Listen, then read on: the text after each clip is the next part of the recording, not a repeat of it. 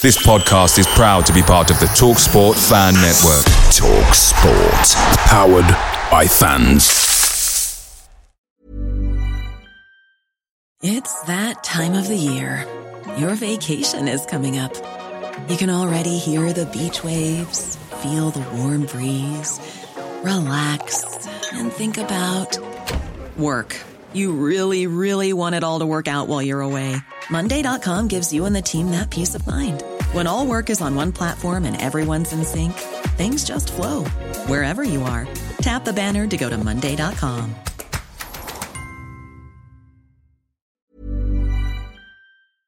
Hi, Ellis Pod fans, it's JR here. Bert's Babes, Hoddle's Heroes, even Di Canio's Dozens. We've had some iconic lineups in our history at Swindon, just like the legendary menu at McDonald's. Parkin or Austin, sweet curry or barbecue? Why not get a McNugget share box to enjoy the debates with your mates? And thanks to McDelivery, every drop off can be a home win. Order now on the McDonald's app and you can also get rewards points too. No one wants to drop points at home, and with tasty rewards to earn, you won't be missing out. Only via app at participating restaurants. 18 plus. Rewards registration required. Points only on menu items. Delivery fee and terms apply. See McDonald's.com. Hello and welcome to The Loathe Strangers, a Swindon Town fan podcast with me, Rich Pullen. Rogers is streaking ahead and he's onside. Beautiful play! That is that! What a good shot! Oh, what a goal! Mancini foul! Far post for Shearer. Goal!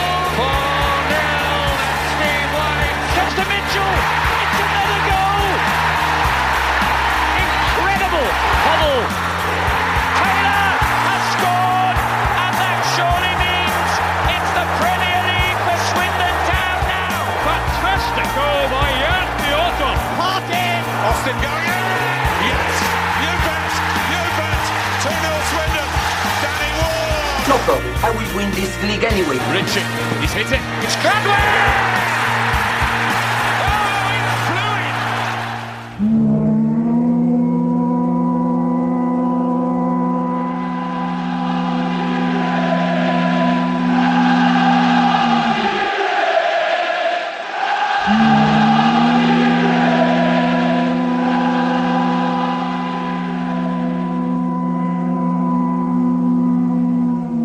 Hello, my name is Mark Hanrahan and I support Swindon Town. Thank you for taking part in this. An absolute treat. It's been um, been a while since I've been sort of formally involved with the football club, and obviously I've I'm one of these very lucky individuals that supported the club as a kid, got heavily involved in the club um, as a sponsor.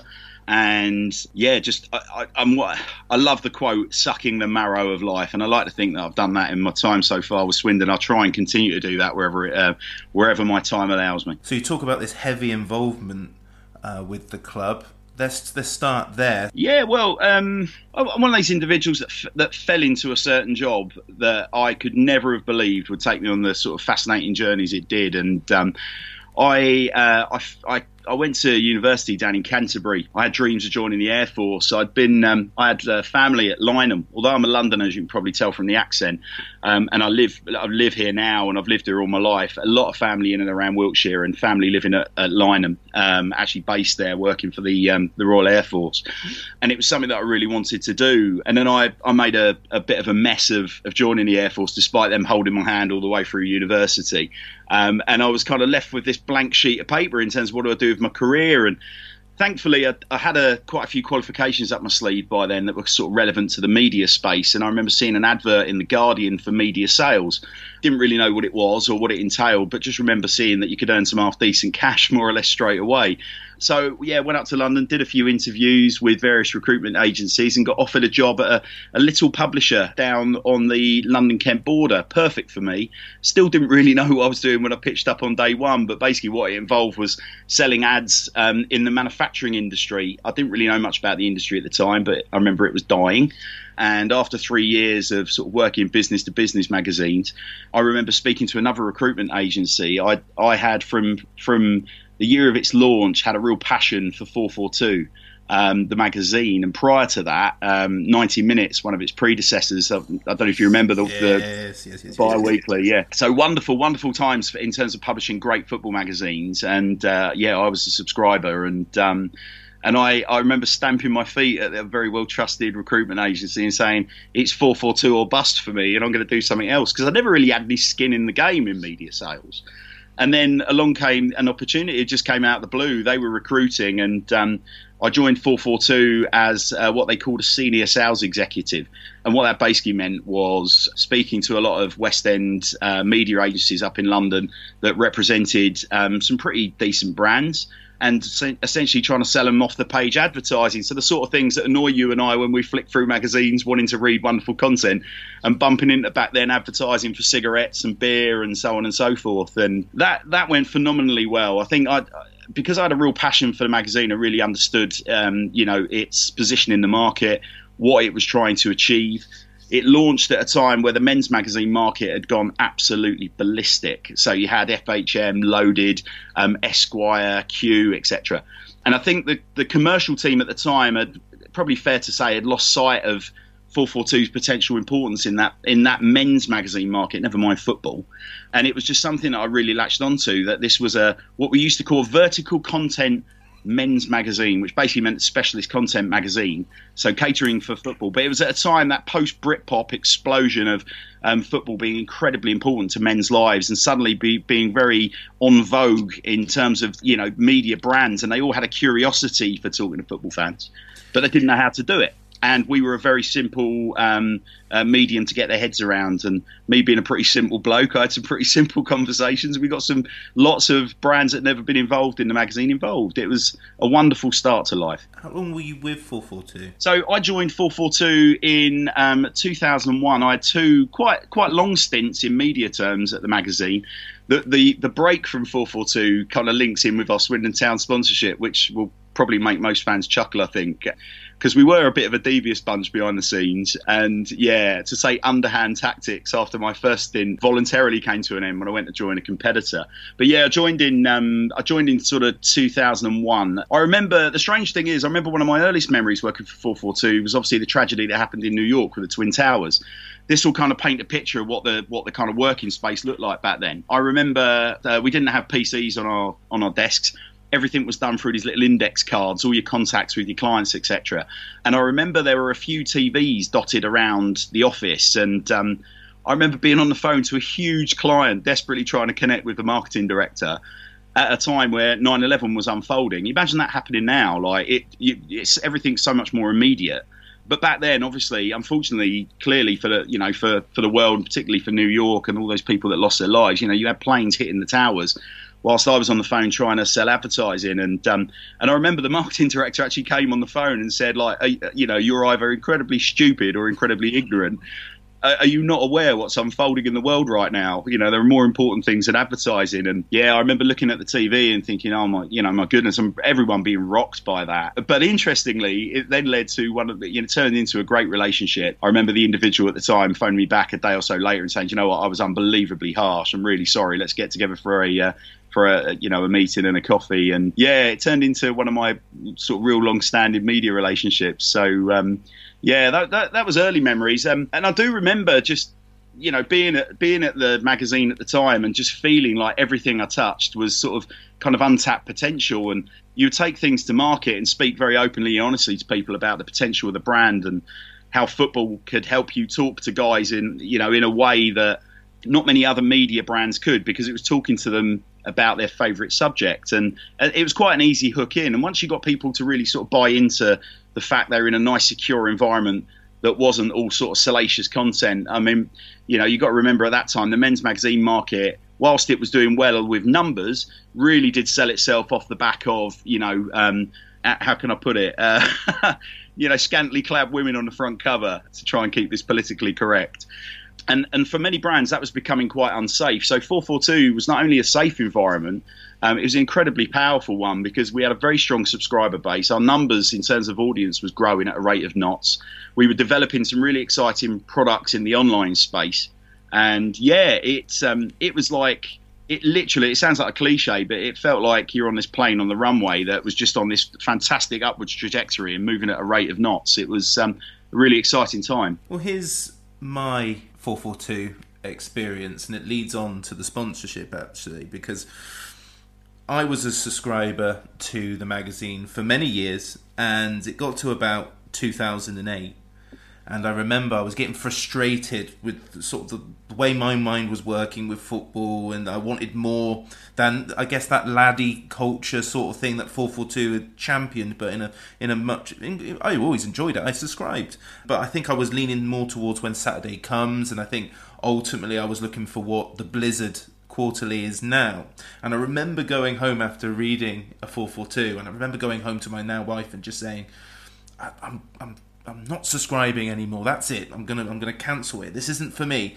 The next day, Swindon announced sponsorship with 442 with all of this, and that is no word of a lie. And that kept my subscription for a fair few years. So, were you involved in that in that uh, in that sponsorship campaign, or were you already out of the uh, out of the magazine at that point? Well, so in a roundabout way, I was involved, and um, this is where I think most Swindon fans will probably appreciate the broad grin that I now hold on my face when I remember the story. We've been we've been flirting with a few clubs, and um, obviously being a, a massive town fan, I was always always pushing Swindon's agenda at 442 uh, to the point where I would pretty much wear a replica shirt, despite the fact we were sort of, you know, suited. I'd always be in replica in the office. Um, and I probably oversold it to the point there uh, it became a little bit of a joke in the office. Um, the funny thing about that deal was I've been at Haymarket um, Media Group, who were the owners of 442 at the time. I've been there a number of years, and it had been really, really successful. And I had a few companies sort of, you know, they, they tend to sort of send recruitment agents to tap you up and talk to you about going and essentially replicating what you're doing at 442, but in other markets. And um, a lovely chap um, contacted me from um, a company called Future Publishing. The irony of that is that's where 442 now lives. Having they acquired 442 last year from Haymarket, but I remember they contacted me and offered me a pretty decent package to make the switch up from Teddington, which is where 442 was, for those that don't know, down in southwest London, to switch my career up into central London, um, up near Marylebone, and go and work for Future, running their video games division. On paper, in terms of finances, it was a, a much, much, much bigger jump up loads more responsibility, um, lots more money at a time where I was a really ambitious chap, and also I was knocking holes in my house, so I needed to pay more and more or increasingly large bills. The 442 deal came about because I'd been at Future. I'll never forget this. I've been at Future. I think about a week, maybe two weeks. And I was just settling in with my new team. And again, similar story. I was 442 bonkers, really rubbing everyone's nose in it. And I couldn't believe I got this like little pop up on my desktop saying 442 agrees Swindon Town deal. and and I looked at it and I just could not believe it. And the, the two guys that primarily drove it in my absence were a chap called Martin Jones and a chap called Hugh Sleight, two really dear friends of mine. We um, we pretty much grew up um, together at Haymarket, albeit Martin would probably argue that um, and say that obviously he was the dad in the relationship. Martin and Hugh really drove that agenda when I was gone. I think the thing was, with me out of the picture, they always knew that Swindon had great potential, um, and actually were a really forward-thinking club. The um, the takeover had been agreed with Jeremy Wray, um, Andrew Fitton, uh, Nick Watkins et al, and they just had a real. Uh, it was like a perfect melding of those agendas. Both the club wanted to kind of have a complete overhaul, refresh. It had been obviously troubled with off off the pitch problems, but you also had, you know, this 442 proposition, which it wasn't about writing big checks, but it was about helping uh, the club polish its brand, introducing lots of new, exciting brands in and around the football space to the club, and helping those local brands that are already engaging with the club enjoy a little bit of um, rub off from these big, sort of big multinationals. But I'll never forget it. After that story broke, I got an email from Hugh, who at the time was the editor, stroke editor in chief, yeah, he just sent me a little cheeky one-liner um, saying, "Oh, I hope you like our new shirt deal." And um, it as it turned out, I stayed at Future for I, I won't. I've, this is the first time, Rich, I've admitted this, and Martin and Hugh will will probably be kicking themselves. But I remember playing the biggest game of poker with those two guys when I met with them a couple of months down the line after the deal was signed, and they were really keen to get me back involved. They, they didn't really want me to leave in the first place, and it was a big juicy carrot to um, draw me back in because they knew it was my soft spot. And I, I played hardball with them, but it literally was one of the toughest things I had to do in my career because I knew the stakes for me personally were so high. I had an opportunity not only to go back doing something I loved on a business front in terms of the day to day, but I also had this wonderful opportunity to engage with the club that really has been arguably the biggest passion in my life. And I knew that I was going to get to see a whole different side of the club and, you know, really make a difference to something that was really, really dear to me. Anyway, I caved in basically. I've been, I've been away about, about 10, 11 months and I agreed a package to return to 442 where I returned as commercial director. And it was the longer of my two stints. And yeah, it, I mean, it was just wonderful. Um, I, I, already had some connection behind the club. A really good friend of mine is Nick Judd, um, former communications head at the club, and um, I, you know, I knew people like Chris Tanner. So I, I already kind of, to a point, you know, had some familiarity around the club, and it was just a question of then, yeah, grabbing that, taking it to the next level. Really, really exciting time. I mean, I'm talking about it now, and the hairs are standing up on the back of my neck. It was a wonderful time. Here's Foley. Far side is Bodin. Bodin's cross up in the air. Felgate punches away. Comes to MacLaren, who hits it through a crowd of players and he's found a net. That could well be the winning goal with just three and a half minutes remaining of extra time. Ross MacLaren, his third goal of the season, second in the Littlewoods Cup, through a crowd of Bolton players and into the back of the net. What were the perks of working for 442, especially during that Swindon era? Well, so luckily for me, I, I came back and sort of, I wouldn't say I'd been a diva, but I basically said to, you know, the brand, look, I, I just want a license to roam. I think I've proved that, you know, I can sort of generate decent revenues for, you know, for the brand. And it was fair to say the brand itself was really taking advantage of that, boxing above its weight in terms of just numbers in the market. You know, I mean, the audience – comparative to a lot of other big brands was actually relatively small but it, obviously it was very powerful very niche. And that story just resonated all around the world. And i just found that I mean, we had, I think it was at the time, we had about 15 or 16 overseas licenses, and um, that gave me rich opportunities to go and talk to brands like um, one of my favorite brands that I worked with was Nike. We did a lot of work with Nike as a brand, not necessarily involving Swindon, but I just remember spending quite a bit of time out in Oregon um, on the campus. So, like, you know, talking to the absolute marketing uber gods. And that was kind of testament to 442's pull, really, that you know the very very top marketing executives at a company like Nike, an organization like Nike, you know wanted to talk to us, wanted our authority in that football space, and wanted to listen to us. I mean, Nike kind of entered the football space really heavily from sort of '94 onwards, so it it was an interesting bed, bedfellow for 442 because both brands kind of grew in that football space together and had a lot of shared history. So spending time at, on the campus in, in Oregon, if you kind of close your eyes, anyone that has an enthusiasm for trainers or sportswear has probably always seen the Nike Oregon sort of, you know, branding on their sort of particularly on their their more uh, lifestyle gear and maybe conjures up images in their head of what it kind of looks like it's just a huge, huge, like a massive university, just full of, of swoosh clad marketeers, um, really smart people. And I remember having some, particularly around World Cup time, we would do some wonderful executions with them that we would that we would roll out right around the world. And I mean, that was cracking. I think. Um, you know, I always had a dream as a kid playing at Wembley. That was another another sort of dream it allowed me to achieve. I, I ended up playing there three times, and you know, it was one of one of my favourite memories of playing at Wembley. One particular game, I was up against Bobby Barnes, our ex striker. Obviously, he was. Um, PFA, yeah. Yeah, he was playing centre forward for a, a celeb eleven, and I remember a, a lad bought bought uh, bought him down, and he's he's got a penalty, and he spotted it up, and I'd been telling him telling him before the game that obviously I was a massive town fan, and there was no way I was going to let him score past me. And to his utter incredulity, Bobby puts one in the bottom right hand corner, and I was able to tip it around the post. And he was genuinely, genuinely devastated. He, he wouldn't talk to me after the game. He really, really upset him. So yeah, playing at Wembley, you know, multiple times. Um, I got the opportunity to play at Stamford Bridge. Um, God blimey, so many amazing. But I, I, have to be honest, like the one, the one memory that I really have, which kind of links us back into Swindon, was the first opportunity I had to ever play at the county ground.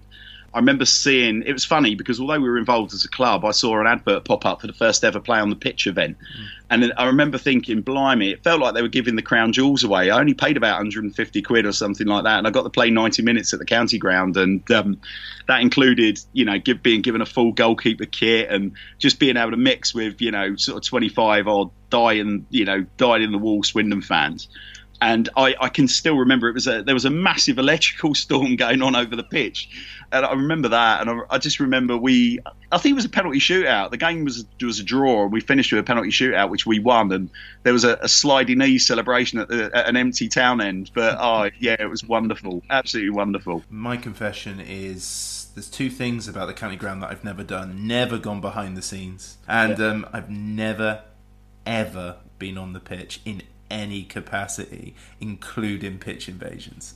I don't know. I hope this doesn't get me in trouble, but I remember getting a real ticking off from Nick Watkins quite sort of further down the line. Um, after the Port Vale game, my my little my little lad, he's not so little anymore. My now fifteen year old uh, son is um, is a town fan like his dad, and um, I remember that particular game, you could see that everyone was shaping up for a pitch invasion. But the funny thing was, you remember, imagine me sat up in the director's box and my son in my ear saying, like, oh, dad, you know, if they all go on the pitch, can we go on the pitch? And I was like, look, son, that involves us walking out the director's box, down to pitch side, going over the barriers, which is highly illegal, and running around on the pitch. And I said, I don't think that's going to win me many uh, fans, but I'll never forget it. I, my son started crying at the time. He was only little and he was crying. He was so upset. And, um, I thought, you know what, it's now or never. So uh, yeah, with a few sort of backs turned, I, managed to sneak my way out of the comfy seats and down to the front of the Arkells. And uh, yeah, there's a wonderful picture of, of uh, myself and Archie all dressed up in. Uh, I remember we dressed up as Paolo uh, that day. We had our green woolly hats on and our our, our green uh, green jackets and our red and white scarves and uh, yeah, just running around on the pitch, sort of having pictures taken and things like that. Uh, it was truly wonderful. But um, I mean, that, that was also another interesting. I'd say a perk. Again, it was a another kind of call to arms by the club's club's clever, clever advertising. Actually, after we appointed Paolo, I remember um, see, uh, just sort of wondering how much it would be to get my son involved as a mascot, and I, ne- I never tried to take you know advantage in that respect. You always were appreciative that when those opportunities come along, you know, the club actually really does need that cash. You know, it does actually make a difference. And um, I remember paying for my son to be Paolo's very first mascot and they literally treated us like royalty that day. It was wonderful. Uh, but the wonderful thing was he wasn't the only the only mascot. There was another uh, lad along for the ride. They both received exactly the same treatment. I was really impressed with the guys behind the scenes and walking into the the manager's the manager's office and meeting um, Paolo and Fabrizio was really nerve wracking. But um, my son had taught himself some pidgin Italian and had, uh, had introduced himself to Paolo with this pidgin Italian and Paolo, I remember Paolo being really impressed by that. And um, yeah, just a genuinely, genuinely nice guy. Genuinely nice guy, as was Fabrizio. I mean, the perks, the list of perks just goes on and on and on. So you want me to carry on boring you? I'm more than happy. it's got to be tough for you because, as you've said, you are not a native of Sweet Lady Wiltshire. You're a Londoner through and through and you have this, you know, it's a high profile career where you've got to do a lot of traveling and things like that. So, how difficult was it for you to juggle professional life, family life with Swindon Town? when I was a real youngster, before I learned to drive, you know, getting up there, I was always reliant on piggybacking, you know, the parents' trips up to Wiltshire, Wiltshire, and it was usually Christmases, birthdays, Easter, you know, the school holidays. Very rarely was I allowed to get on a train from London and get all the way out to Wiltshire by myself because I was just too young, and uh, obviously it's, it's quite quite away from home back then. I would go as much as I could as a youngster. That typically ended up being sort of, you know, maybe six or seven home games a season, and then just trying to follow the club through Ceefax back then. I just remember that vividly. As sort of time wears on and you get your driving license, things become a little bit easier. And I remember having a little clapped out beige Fiesta and driving that from sort of southeast London to most home games, and um, and but those trips were just I remember back then every every day felt like an adventure. I think mainly because I never knew whether the car was going to make it to Wiltshire and back.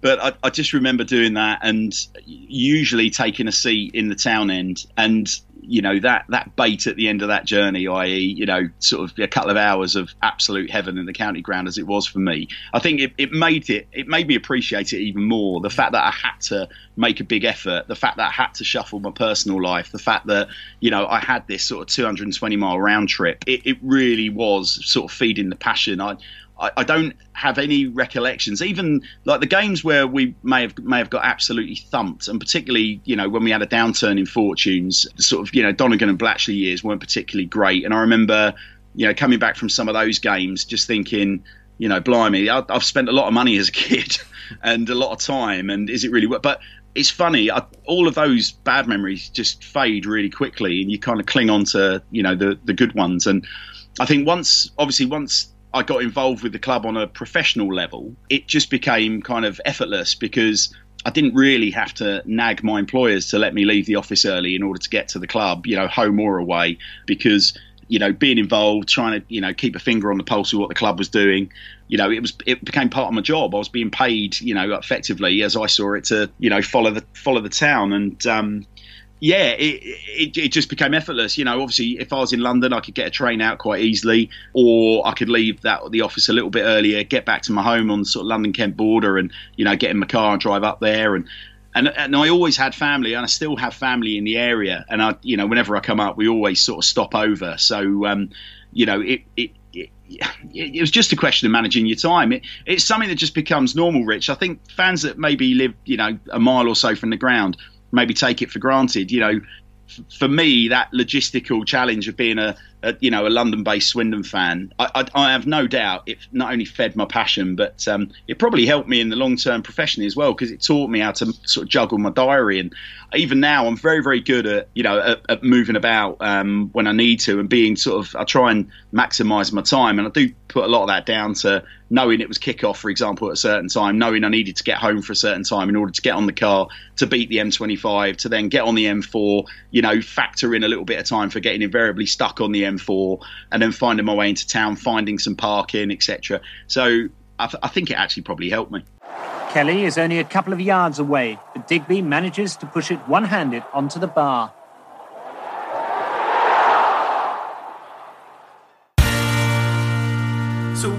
Was your first game then? So my first game, um, and I still have fantastically vivid memories of it, was 1987. It was January, and it was against Fulham in the FA Cup. My, uh, so I said I mentioned my uncle earlier. So he was a huge Swindon fan and had been through the kind of you know the Danny Williams years right the way up to that point. And so he had really enjoyed the rough and the smooth. And um, he had found out that I developed a, a, real passion for football. And I'd been taken on my 10th birthday to see um, Tottenham play. Someone had given my mum a couple of tickets to go and see Spurs. And so she took me along. And I just remember that game really sort of, I was like, oh, is this it? And the funny thing about that was I was only little at the time and uh, we were quite high up in the stand, tucked away. We were standing up for the whole sort of 90 minutes. And my mum and dad didn't really do football at all. And so I guess it's the equivalent of maybe my son plays rugby. And when I go and watch rugby, I haven't got a clue what's going on. And I think that probably spoils his enjoyment of it because his dad stood there not having a clue. And I think it was something like that with that Spurs game I went to. And then I remember it, can't have been, it must have only been a week or two later, but my uncle got wind I'd been taken to a Spurs game and he was like, I'm not having any of that. And he, he took me along to um, the Fulham game. And I, and the way he did it was quite clever because I was a, an aspiring young goalkeeper back then, and he told me, "Oh, he said we we've got a we've got a lad we just signed. He's going to play in goal. We signed him from Man United, and he plays for England." And I was like, "Wow! Like this this probably is something I need to go and watch." And and the difference between the Swindon game and the Tottenham game was the proximity to the pitch. Mm. I remember standing right at the front of the away stand, and I was just to the left of the goal and I could smell the pitch and I could hear the players and I could literally feel the passion. And it, was magic. It literally was love at first sight. And I remember thinking, why didn't I get that at, at the Spurs game? And you know, in your heart, it's meant to be. And you know, it's it's it's just funny because I, I, I hark back to that moment. I remember the the moment I fell in love with Swindon Town, and that was it. And it's you know, I, I, I remember it was a 1 0 win, I believe, and Dave Bamber scored the winner. And that was that was a hell of a team. I mean, Swindon were very much on the up at the time. Um, it, it, felt at the time that Lou Macari was being presented with a bottle of bells before pretty much every game to me. He was being hauled out on the pitch and being given these presentations. Every time I went to the county ground, we invariably won. We had a very fit, very physical team that scored goals. Didn't necessarily play the most attractive football, but very, very effective and went until like the, the equivalent of sort of Fergie time now, you know, into the 95th minute. And they just ran teams off the uh, off the pitch. And I mean, I remember we had some fantastic players. I guess the, the, the key key thing I took away from that game was what I said earlier. It's it was the moment I, I realised I fell in love with the club, and And I remember, I sort of have sketchy memories of the Bamber goal. I remember floating home to Catford, having had the most wonderful day, uh, and saying we'd beaten this team. I believe they were a division above as well, and we'd, we'd beaten them well. Although it was only 1 0, I think we really dominated the game. Um, and yeah, I mean, I, I, remember falling in love with the kit. I just remember the old, I think it was a Lowndes Lambert sponsored shirt. It was the old red spool shirt with the V neck. Yeah, that, that, I think it had the classic white pinstripe on it. Yeah, yeah it, it was just oh, it was a wonderful time. As, I'm as I'm as I'm saying it now, I'm just grinning ear to ear. Just uh, very very fond memory. Obviously, I don't I don't get to talk like this much about early memories of Swindon, so this is um, yeah, it's quite special. what about other? I mean, across from beginning to current day? Any other unique memories that you have following Swindon? I remember a couple of sad memories. Um, weirdly, I remember. Um, so I mentioned my uncle, a long-standing steward at the club, and I remember. Um, he went to an away game, Bristol City, and unfortunately got injured when he was attacked outside the ground by a couple of fans. And I remember then my my parents saying to me, "Look, you know, I really don't think you should be going. I mean, he's the most inoffensive man in the world, my uncle. And so to think that, you know, he had his car and himself like pretty badly smashed up at the time and for no, no other reason than attending a football match. I remember thinking, is, is that, you know, is, is that really what, what this game's all about? Um, I remember that really sticking in my mind. Um, weirdly, I said earlier, you sort of forget the bad times, but I also remember, I remember the, the Sunderland 1 0 game at Wembley and I remember crying utter tears of joy. I mean, I'd never experienced sort of, you know, elation quite like that. And there was a lot of things that underpinned it in terms of being a Swindon fan in London was quite hard in terms of the stick I would take from my mates. And I remember it just felt like point proven. You know, when we went to when we went to Wembley and won, and we were in the top flight, and a lot of my mates were Millwall and Charlton fans, and it actually meant that we were going to be on a par, if not above, those teams. Then you can imagine the humiliation a week later when we got demoted for the illegal payment scandal, and um, I got absolutely destroyed at school. And, and I remember when the story broke, obviously, again, technologically, it was a very different world back then. And I remember I got a phone call from my uncle in Wiltshire, and, and, and he was in pieces. And he said, Son, like, you know, you need to have a listen to this. And he held the phone to the radio, and I could hear Sean Hodgetts basically saying we've been demoted two divisions and I couldn't. I was utterly. It was literally like a bereavement. I was utterly, utterly devastated so much so that I think you know a few years later when we went back and beat Leicester, it just kind of felt like justice had been done. it wasn't as as emotionally, even though that game was incredible. Emotionally, the Sunderland game still, for me at that time, meant so much more, and to have that taken away was brutal. I'm talking about sort of you know sort of bad sort of bad memories as they were. But I remember one of my favourite memories, if you don't mind me leaping back into that Leicester game, if I'm not getting too ahead of myself, something I've always sort of wondered was I remember when we got the penalty, it was 3 all and we got the penalty. And there was this little lad stumbling around, and he, I think the kid was lost. I genuinely, I don't, I, I just remember he was wandering about in his polyester Action Man t-shirt and shorts. It was the weirdest combination, socks and sandals, the whole nine yards. And I remember we got this penalty, and I thought, oh my god, like this kid's probably going to be a town fan for the rest of his life, and if he doesn't watch this moment, it's going to be something that will, you know, he'll always think back and go, yeah, I was there, but I never really saw it. So I remember getting hold of this kid and standing him up on the seat in front of me and going, look, just watch this moment. Don't. And I remember screaming in this poor little kid's ear, going, don't ever forget this moment. Don't ever forget this moment. And then Bodin slams the penalty home, and I never know what happened to the kid after that. I, am pretty sure I didn't throw him in the crowd and turn him into a piece of ticker tape, but I remember that really, really clearly. And yeah, obviously the the rest was history. But yeah, I've often wondered what happened to that little fellow. He, he's probably scarred for life, and he plays golf now. But but yeah, no, very happy memories. Um, you know, there's I've, I've been, you know, if you sort of fast forward into sort of more present memories, I remember being with my good friend Nick Judd at the um, the Charlton playoff game, and again really resonated with me the away game in particular because we were on my sort of on my manor. Charlton's not a million miles from where I live. I knew the ground was going to be full of lads I went to school with and was given a really hard time by growing up. And the circumstances around that result and the way that result unfolded, it was probably the second, if not one of, or if not the most emotional night of my life as a Swindon fan, for for reasons that went beyond us getting to Wembley. And I never forget um, Juddy and I bouncing around in the away end at the final whistle, and um, And as we're walking out the ground, looking at my phone, and my phone had gone ballistic, and there were all these pictures that had been sent. Apparently, I've been caught on Sky Sports just frantically kissing the badge on my shirt just after half time, caught in a state of utter prayer yeah, it was again wonderful. I, I, will never forget when the final whistle went. We've been getting uh, any fans that were there that, that, night. Remember, we were getting merciless stick from the away from the home fans, and there was one lad in particular who was just on the absolute wind up the whole game and rubbing his belly with like fake laughter. And and when we've ultimately gone and done the business, and um, you know we, we've tucked the penalty away, we've won the match.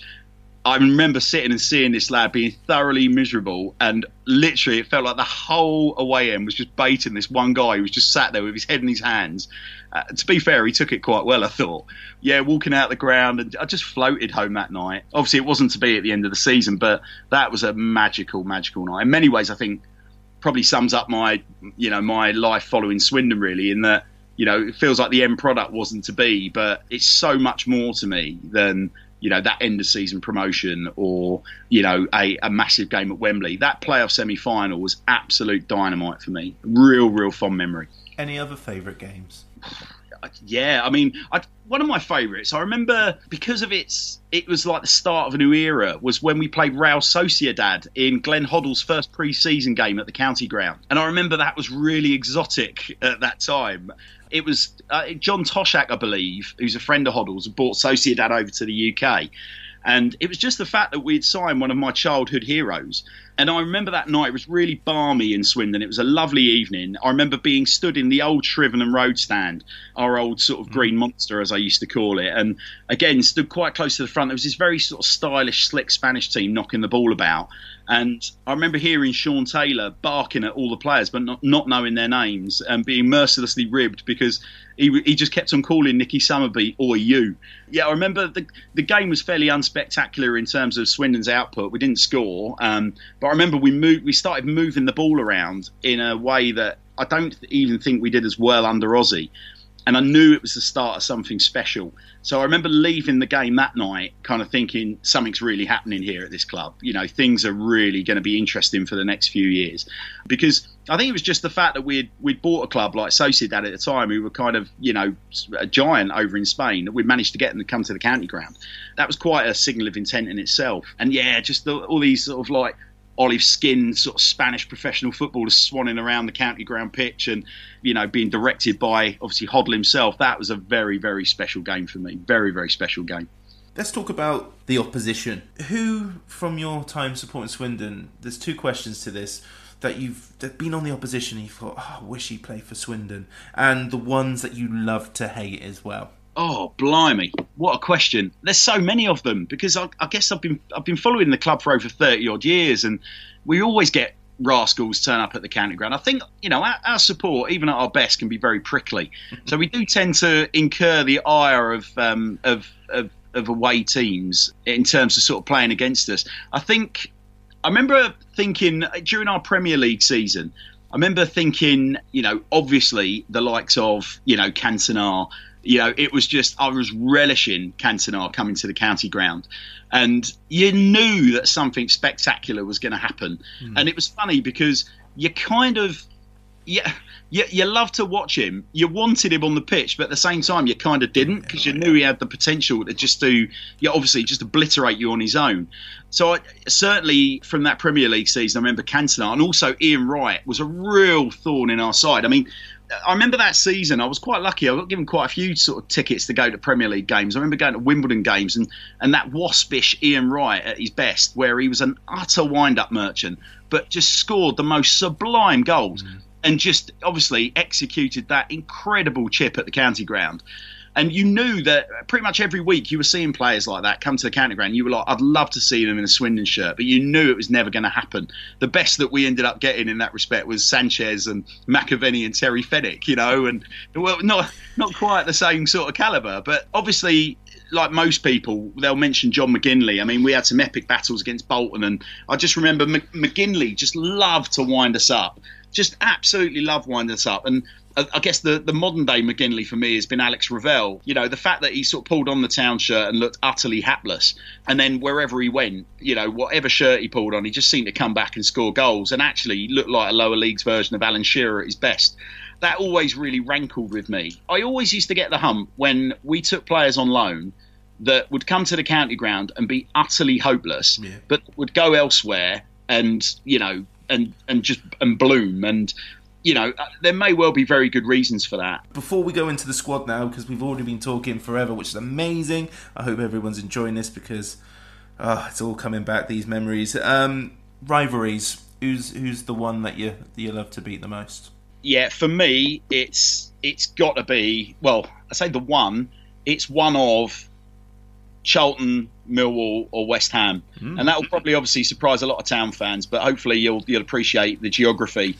You know, I, I grew up. I went to a, a typical roughy, tufty southeast London comprehensive school, and they were all Millwall, and they were all Charlton, and they were all West Ham, and they were always at each other's throats. And I ended up being the kind of whipping boy because when they weren't all at each other, I was the easy target for all three of them. At, at the time, I remember growing up having really lofty aspirations, you know, for Swindon. As I say, we come out the back of the Macari era. Ossie had taken over as boss. We were playing some fantastic football. Obviously, we had Wembley and Sunderland, and then a few. Obviously, that had gone a little bit pear shaped. And then we've appointed Glenn, and you know, even like the the local lads amongst the, the you know amongst those I was growing up with just would not allow me my my moment in the sunshine. You know, they would refuse to accept that Lou Macari was a brilliant manager. He was to them he was this like you know just this lower league nobody that maybe once turned out for United. They really underplayed everything. They wouldn't allow me that glory. You know, when we signed Ardiles, I was like, yeah, we've got like a World Cup like winner and Spurs legend as our manager. Like, what more do we need to do to impress London football fans? They were like. Nah, no, he's he's rubbish. You know, it's all tied into Argentina and the Falklands, and you know, and now he shouldn't even be in the UK. It was some of the things I used to have to put up with. then we appointed Glenn Hoddle, and the first thing I remember, I, I'd had this big debate. This will make you chuckle. Talking about Nestor again, I'd had this big debate with this guy that I went to school with. I never forget it.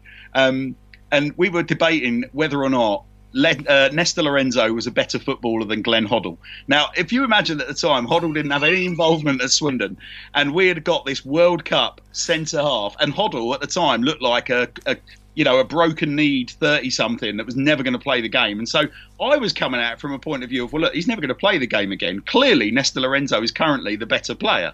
And we had this big debate, and he just espoused that Glenn Hoddle's one of the greatest players in the world still. And I was like, poo pooing it.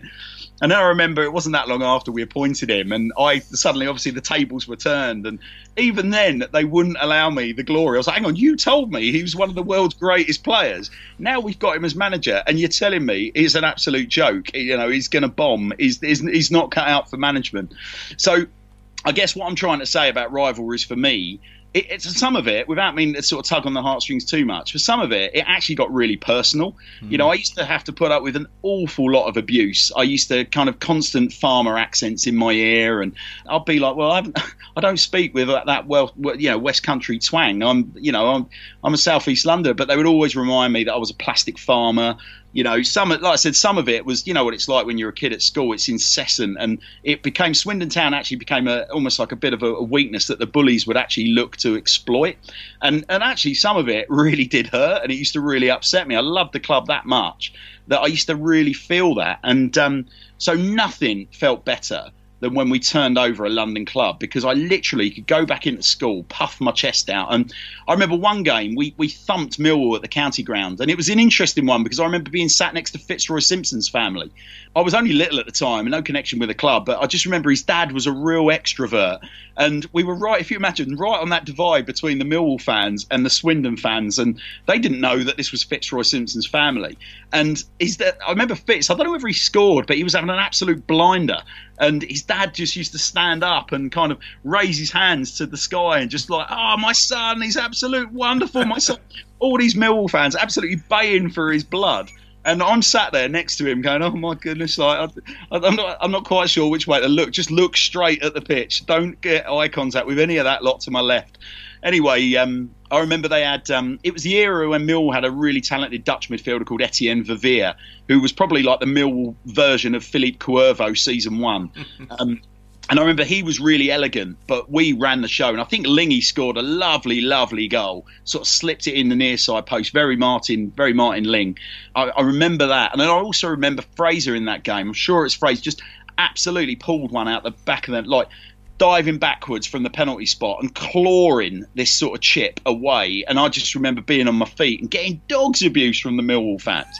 So yeah, for me, it was really important that we turned over London clubs because it, it just gave me that opportunity to crow. Because and especially if we won well, you know, if we won by like you know three one, four 0 something like that, that was always extra special. And you know, the the West Country rivalries for me, um, I think it's always Bristol City. Um, I remember I was I was asked to commentate on a my very first sort of co-commentating um, experience following town. Um, I was asked by um, the Beeb to come and do a, um, a game at Ashton Gate. And I remember like really needing to kind of nail my, my trousers to the seat and act in a professional fashion because I, I was really losing myself in the commentary box. But the that sort of goes back to you know the incident I mentioned right at the start of this, where there was an unfortunate incident outside the ground when my my uncle unfortunately was just walking back to his car after stewarding duties. He had been asked to go to Ashton Gate and help steward the away fans, and um, yeah, he, he, he, suffered some pretty unpleasant injuries, and his car got smashed to pieces in in that incident, and um, and I remember I, that on a personal level at the time. I remember because he's the, just the loveliest guy in the world, and I, I, just remember that was so unnecessary. And there's already obviously that kind of fierce rivalry between the clubs anyway. But for me, that that just sort of um, sowed a, a, a, sort of totally different kind of seed in terms of I always wanted to beat Bristol City. You know, for me, actually, beating Bristol City means more than you know than than beating those Herberts in yellow. Um, and I know that'll incur the wrath of a lot of local fans fans. But yeah, it sort of runs a little bit more personally for me with City. Boys. It's a grand old team to play for, and it's a grand old team to see. The history, it's enough to make your heart we don't care what Newcastle say. What the hell do we care? Cause we only know that there's gonna be a show, and this Swindon town will be there. So here we are then. It's time to talk about this squad that you've created, full of legends. But we'll start with the bench. First up, David Kerslake and Charlie Henry. Yeah, so, well, I remember, okay, so David Kerslake, I remember when we picked him up from QPR, and I believe he was Ossie's sort of first big signing. Um, say big, I, am sure it was only about 150, 200 grand, but I remember at the time thinking it was a, a real princely sum. I hadn't really heard of Kerslake before, but you know, there were rumours he was an half decent player. And um, the, the thing about Kerslake that I used to love was just literally fleet footed down the wing. You know, he, he looked like an athlete, he moved like an athlete, um, just, you know, great delivery. Um, just, you know, that right hand side, whilst Kerslake was certainly in his first spell, was he was utterly fantastic it was an interesting one when we sold him because I remember him him going on to Leeds and not really. I mean, he went for big money, but I remember he, he just wasn't really particularly well thought of when he went up there. And obviously, he went on to other clubs and you know had his time at Spurs and whatnot. But the thing about Kerslake was he just sort of purred like class. I mean, he, to me, kind of, I'm a bit of a petrol head, and he he was kind of like a Rolls Royce, you know, at right back. He was just you know, up and down the pitch. Obviously, golden era, so he's surrounded by quality. You know that um, that particular promotion stroke demotion team was arguably probably the strongest in in in the history I've had supporting the club, and he was such a big part of that. You know, he was he was you know when you would talk about who, who are your best players. You know, I don't know if you remember Sensible Soccer. Oh yeah, yeah, yeah. I, I, remember he would always be the one that would have a gold star next to his name. You know, it would just it would be that analogy you know, David Kerslake was a very, very special wide right defender, very, very special player. Charlie Henry, for me, was it was funny because Charlie Henry really went sort of pop for me the season before I started really following the club, and and I remember my, I think we talked a bit before about my, my career in media and you know people sort of trying to sell things a bit hard to you and now that can kind of be counterproductive and I think um, my uncle was really pushing Swindon hard in that era. But I do remember Charlie Henry's name coming up all the time as somebody that was scoring goals, and uh, and he, he just seemed to have this recognisable kind of cheeky chappy name, Charlie Henry. I thought he sounds like a bit of a boy. Um, and then I remember that the one that then really stuck in my memory. It was the first Swindon goal I can remember seeing on telly when he scored that kind of Fergie time exocet that forced the replay in the playoffs, and and that for me really kind of piqued my interest because I didn't really. I remember not having that particular game shoved down my throat. I think my uncle had kind of in his head had thought we're not going to we're not going to do this. It's not going to happen. And um, obviously the circumstances of that goal, you can argue possibly turn the fortunes of the club because I, I sometimes wonder if if Charlie Henry hadn't scored that screamer and if we hadn't then gone on to beat Gillingham at Selhurst Park, what would have happened? Would we have ever really? Would we have gone on that wonderful journey of Ardiles? You know, would we have lost Macari in different circumstances? Would we have ended up getting Glenn Hoddle? So it's a real pivotal goal, and for me, that kind of justifies Charlie's place on the bench. You know, anyone that can have an impact on a game, scoring goals from distance, and and also he was for, he was massively popular with the fans, and he he was one of those lads that definitely had Swindon running through his veins and and had that connection. You know, there were even when he was having an off day, you would you would always hear the fans chanting his name. He just seemed to curry favour with the Swindon fans, and at that at that age, that was good enough for me. Yeah, Charlie's a bit of an enigma for me because I went to my first game the following year from when he left. So he left in 89. And I started going from 90 onwards. And my dad was a fan of Charlie Henry. When he's uh, sort of trying to entertain us on car journeys, he'd do the Charlie Henry chant and, and just talk about how great was that goal and things like that. But I never saw him play. What I love about his career at Swindon, he's the epitome of the 80s because he joined when we are on our knees in in the early 80s as a, as a, as a junior, and then he goes all the way to 89 when we're on the brink of greatness, and it's it, it must have been a hell of a journey for him. Yeah, I, I think it really was. And uh, sadly for me, he was one of those guys that once he left the club, you know, he didn't really do much else after leaving us, really. You know, but again, I think maybe that was he would probably have had a higher profile if he'd been a more modern era player because I think the lower leagues are easier to track these days. You know, the particularly things like the BBC's coverage, you're only one click away from a pretty substantial amount of content. I think back then, once you kind of move on, didn't he move on to Aldershot or something like that? Um, he just sort of he just seemed to sort of disappear off into the ether, and then and then I remember feeling really quite sad when I found out that he was, you know, working in a local car plant. And it, to me, it felt like, oh, how the mighty have fallen. But poor old Charlie was probably, you know, happy as a pig in the proverbial. You know, he, he, probably had a wonderful job and a wonderful career. But I just, for me, remember thinking, oh, we should be making more of Charlie Henry. You know, he he should be a little bit more around the club. And I mean, that that's a whole different conversation about how we've embraced sort of some of these legends over the years. But yeah, I, I think that you know Charlie for me, when I think back to that particular era, he's a real standout player. And like I said, that goal I think is pivotal in terms of the kind of golden era that I then went on to enjoy as a town fan, albeit a long distance one. Let's do a couple of midfielders now. The first two midfielders with a combined total of appearances of eight and two goals. They're, they're Ossie Ardiles and James Milner. Right, so there's a reason for Ossie. I, I just needed to spend a bit of time talking about him. When he when he came to the club, I remember being uh, to me, it was like rubbing Savlon into a, a into an awful wound. Um, losing Lou in the circumstances that we had, and I had such faith and such a, a love for Lou Macari. Um, it it was like, well, where do we go from here? And again, if you imagine, obviously, the world is a very different place in terms of media coverage and things like that. And I just kind of thought, you know, are we going to end up at a point in, uh, you know, a you know a John Trollope or someone like that, which to me, don't get me wrong, there's nothing wrong with John Trott. John Trott's an absolute legend, but at that time, as a young football fan in London, with all the baggage I was carrying, you know, the issues that I had at school and things like that, I really wanted a statement appointment, and boy, did they deliver it.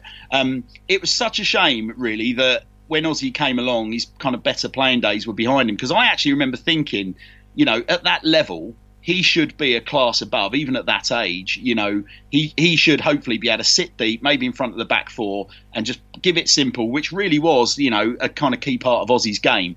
So Ossie Ossie's made my bench mainly because I kind of, you know, he's just universally popular. You won't find a player with a bad word to say about Ossie. You won't find a fan with a bad word to say about Ossie. And that's not just in the UK, that's abroad as well. As, as a player, yeah, clearly he realised that, you know, his time was up and if things were going to work out for him, he needed to just be in the dugout. And, and obviously, credit to him, he's done that. And, and look what happened to us. But Ossie was just he's he's one of the few people from that era that I never ever had a chance to meet, and it's one of my biggest regrets. It's just it's just great. I'm just thinking there, and oh my goodness, yeah, for a bit of time with uh, with with Ossie Ardiles, it's just like I'm a Swindon Town fan whose club finished mid-table in the fourth tier, and the first manager of my time supporting Swindon was Ossie Ardiles World Cup winner. well, see, but there's so much that comes with that selection of Ossie. Because one of the things that I absolutely remember from the, the Sunderland game was just people bringing in black bin liners full of ticker tape. And and I remember when we've emerged, it literally I couldn't see the pitch. The sky was just full of paper. And obviously that was a homage to his, you know, his Argentinian roots and the whole ticker tape culture in football over in Argentina. And and and I I do remember after the games I, I felt about six inches taller because I stood on so much paper under my feet. But he he just invoked a certain spirit amongst town fans, a certain positivity. I mentioned earlier in the pod about you know sometimes our, our supporters can be you know really really prickly, and I remember that particular era. He just seemed to introduce a certain.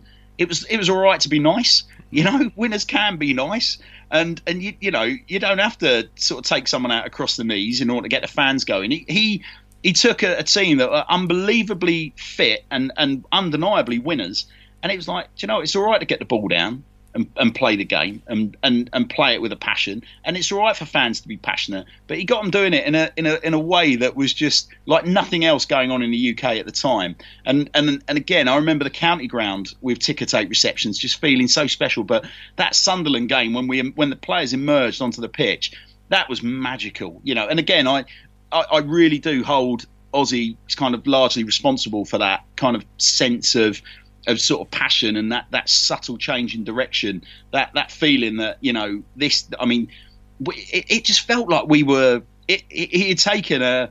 I don't know. I'm trying to think of a, of a car analogy here. He'd taken a bit of a, a, rusty Subaru Impreza and gave it a really good polish, and suddenly we were this kind of, you know, it was like we were a top end sort of, you know, sports car that, you know, could rev its engine proudly. It was, just, it was a wonderful time. So he makes my bench because I just think he would have such a positive impact all over. So in the stands, in the dressing room, on the style of play.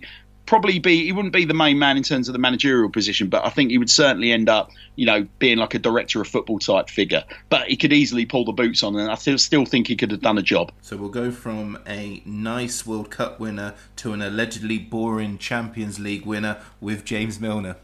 Right, so James Milner makes my bench. It'll probably surprise a few people, but James Milner was one of these lads that we should never have signed in mm. terms of his ability in that period of his career. Obviously, he was having a terrible time. Oh, sorry, Peter Reid was having a terrible time at Leeds at the time, and Leeds were were in the in the midst of financial implosion. And it seemed that Reid sent him out to come and play for his mate Andy King purely to sort of toughen him up a bit. That was the feeling I got. And the thing that really struck me about James Milner was from day one, he wholly committed to Swindon Town. And um, I remember a piece he did with us at FourFourTwo where, completely unprompted, he talked about his time at Swindon being a real career high for him. And and I have absolutely no doubt about his sincerity. I, I, I don't know if you remember, Rich, but his final game, he and Jarell Ifill were on loan. And they did a they were so well thought of after their loan spells that the pair of them did a lap of honor together. Yeah. and it was like mid-season if i recall or sort of october.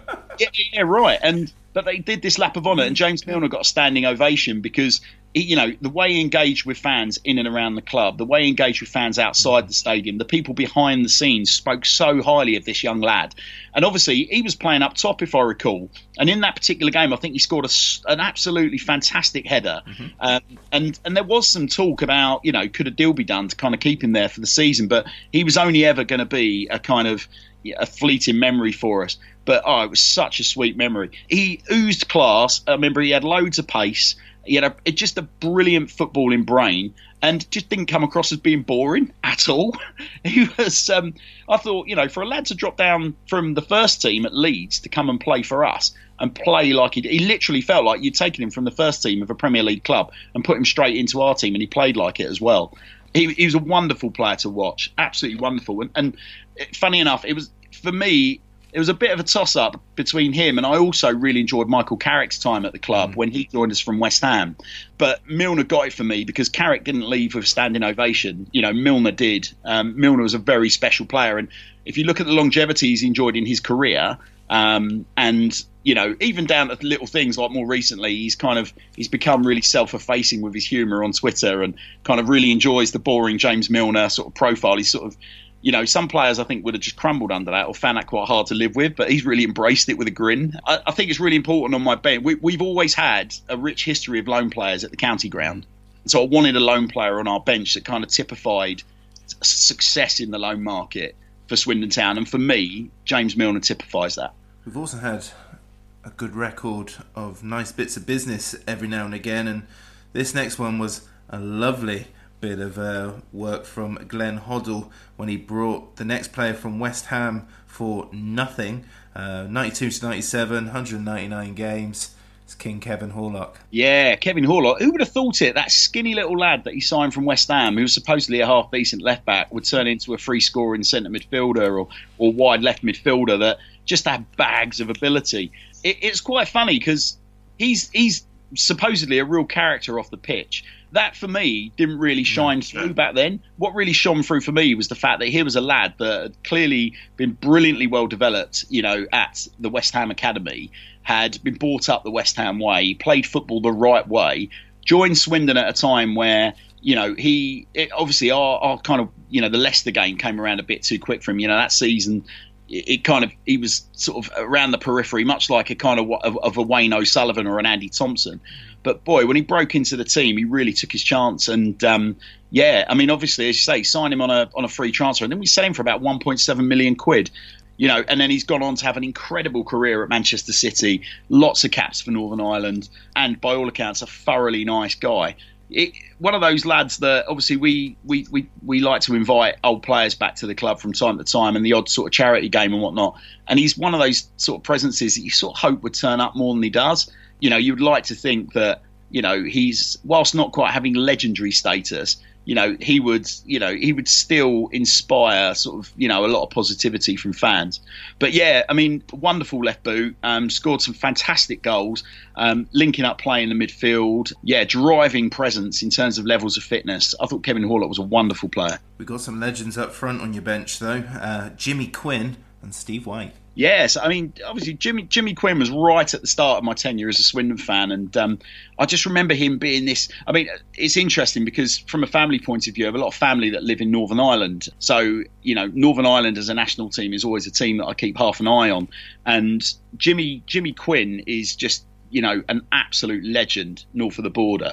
You know, just everything you expect to get from you know a a powerful Ulsterman centre forward. You know, towering headers, decent with his feet, and the thing that again this is this then leapfrogs an entire career of absolute wonder, but. I'll never forget Charlton away, Jimmy Quinn with um, you know 40 on the back of his shirt, coming out of retirement because he just couldn't help himself. He just wanted to play. And at the time, we had issues up top. We weren't scoring enough goals. And I still remember thinking, you know what? He's still half decent. And every now and again, I don't know if you've ever noticed this, Rich, if you're a, a, an individual that jumps on a, a, certain online auction site, but that Jimmy Quinn 40 shirt every yeah. now and again pops up with a ridiculous price tag attached to it. And I've come close so many times to buying it. Um, he's um, yeah, J- Jimmy Quinn for me scored an awful lot of goals. I mean, there was a period in time I think where he held the post post war goal scored record in the league. I think he inevitably as a young kid, you kind of you know you are attracted to the shiny baubles on the tree in football terms. That's people that score lots of goals. Hmm. And yeah, Jimmy Quinn for me was scoring lots of goals for Swindon Town, and he was on the tips of most people's tongues when I would be in and around certain places in Swindon with my family, you'd always hear people saying this, that, and the other about Jimmy Quinn, and and obviously he got a decent move in the end for at the time quite a lot of cash, and then went on continued to go on and have a great career both as a player and a half decent career as a manager. Yeah, I think he was just fundamentally a player, wasn't he? He, he never really delivered in managerial terms what he delivered on the pitch, but I kind of thought that he would end up being a bit of a legend. But maybe at the same token, I think he's yeah you know, there are there are lots of Premier League footballers. I think that a lot's expected from them from managerial perspective. It doesn't quite happen. You think of people like Roy Keane. Um, you know, think of the Fergie era of players that come through Man United. Jimmy Quinn's like a Swindon Town version of that for me. You know, you, it should have worked for him.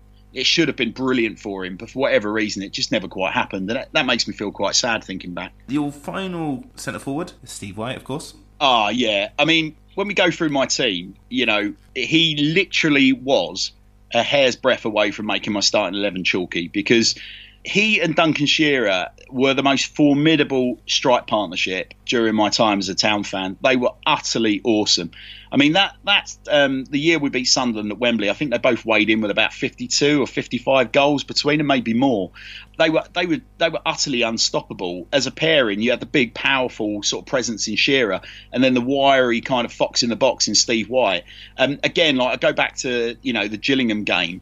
And when I talked about Charlie Henry, obviously we then went to Selhurst Park and Chalky scored two goals that again maybe set us off on a you know on a on a trajectory that we wouldn't have necessarily gone on if we hadn't won that game. And just Steve White just had much like sort of Charlie Austin further down the line, Steve White just had this incredible knack of being in the right place at the right time. Absolutely clinical finisher, utterly ruthless, and the circumstances were brilliant as well. You know, signing him on a free transfer, one of the greatest, if not the greatest, free transfers of all time. And um, when you look at goals scored for a player signed on a free, it, you know, he was kind of. I remember thinking, yeah, he was sort of a. This is going to sound quite harsh, but he was a bit of an ugly footballer in that he wasn't he wasn't glamorous. He wasn't super fast. He was kind of quick over a few yards, which obviously all great strikers need to be. But he was more. I remember thinking he was more nippy, and he was very clever. He literally was that fox in the box cliche, very very wily. And the fact that you know his game relied on those sort of attributes probably led to him having the longevity in his career that he enjoyed. I mean, I think when he hung up his boots, he was nearly forty, and I think he was at Cardiff before. Obviously, he's gone in, off into non-leagues, but you know, for, for me, I'm not. I would love to have put him in the starting lineup, but obviously he proved on the biggest of stages you can come off the bench and you can transform the trajectory of a football club. You know, he did it as a starter against Gillingham, but then to come off the bench as he did against Wembley and be fouled in such a ridiculous fashion as he was, hacked down in his prime as he was rounding the keeper, just as he was about to gloriously slide home the winner, no doubt. There's, you know, there's no doubt that that was a foul in my book, and um, he, uh, yeah, I, I, think that that alone kind of gives him legendary status coming off the, coming off of my bench. Tom Jones.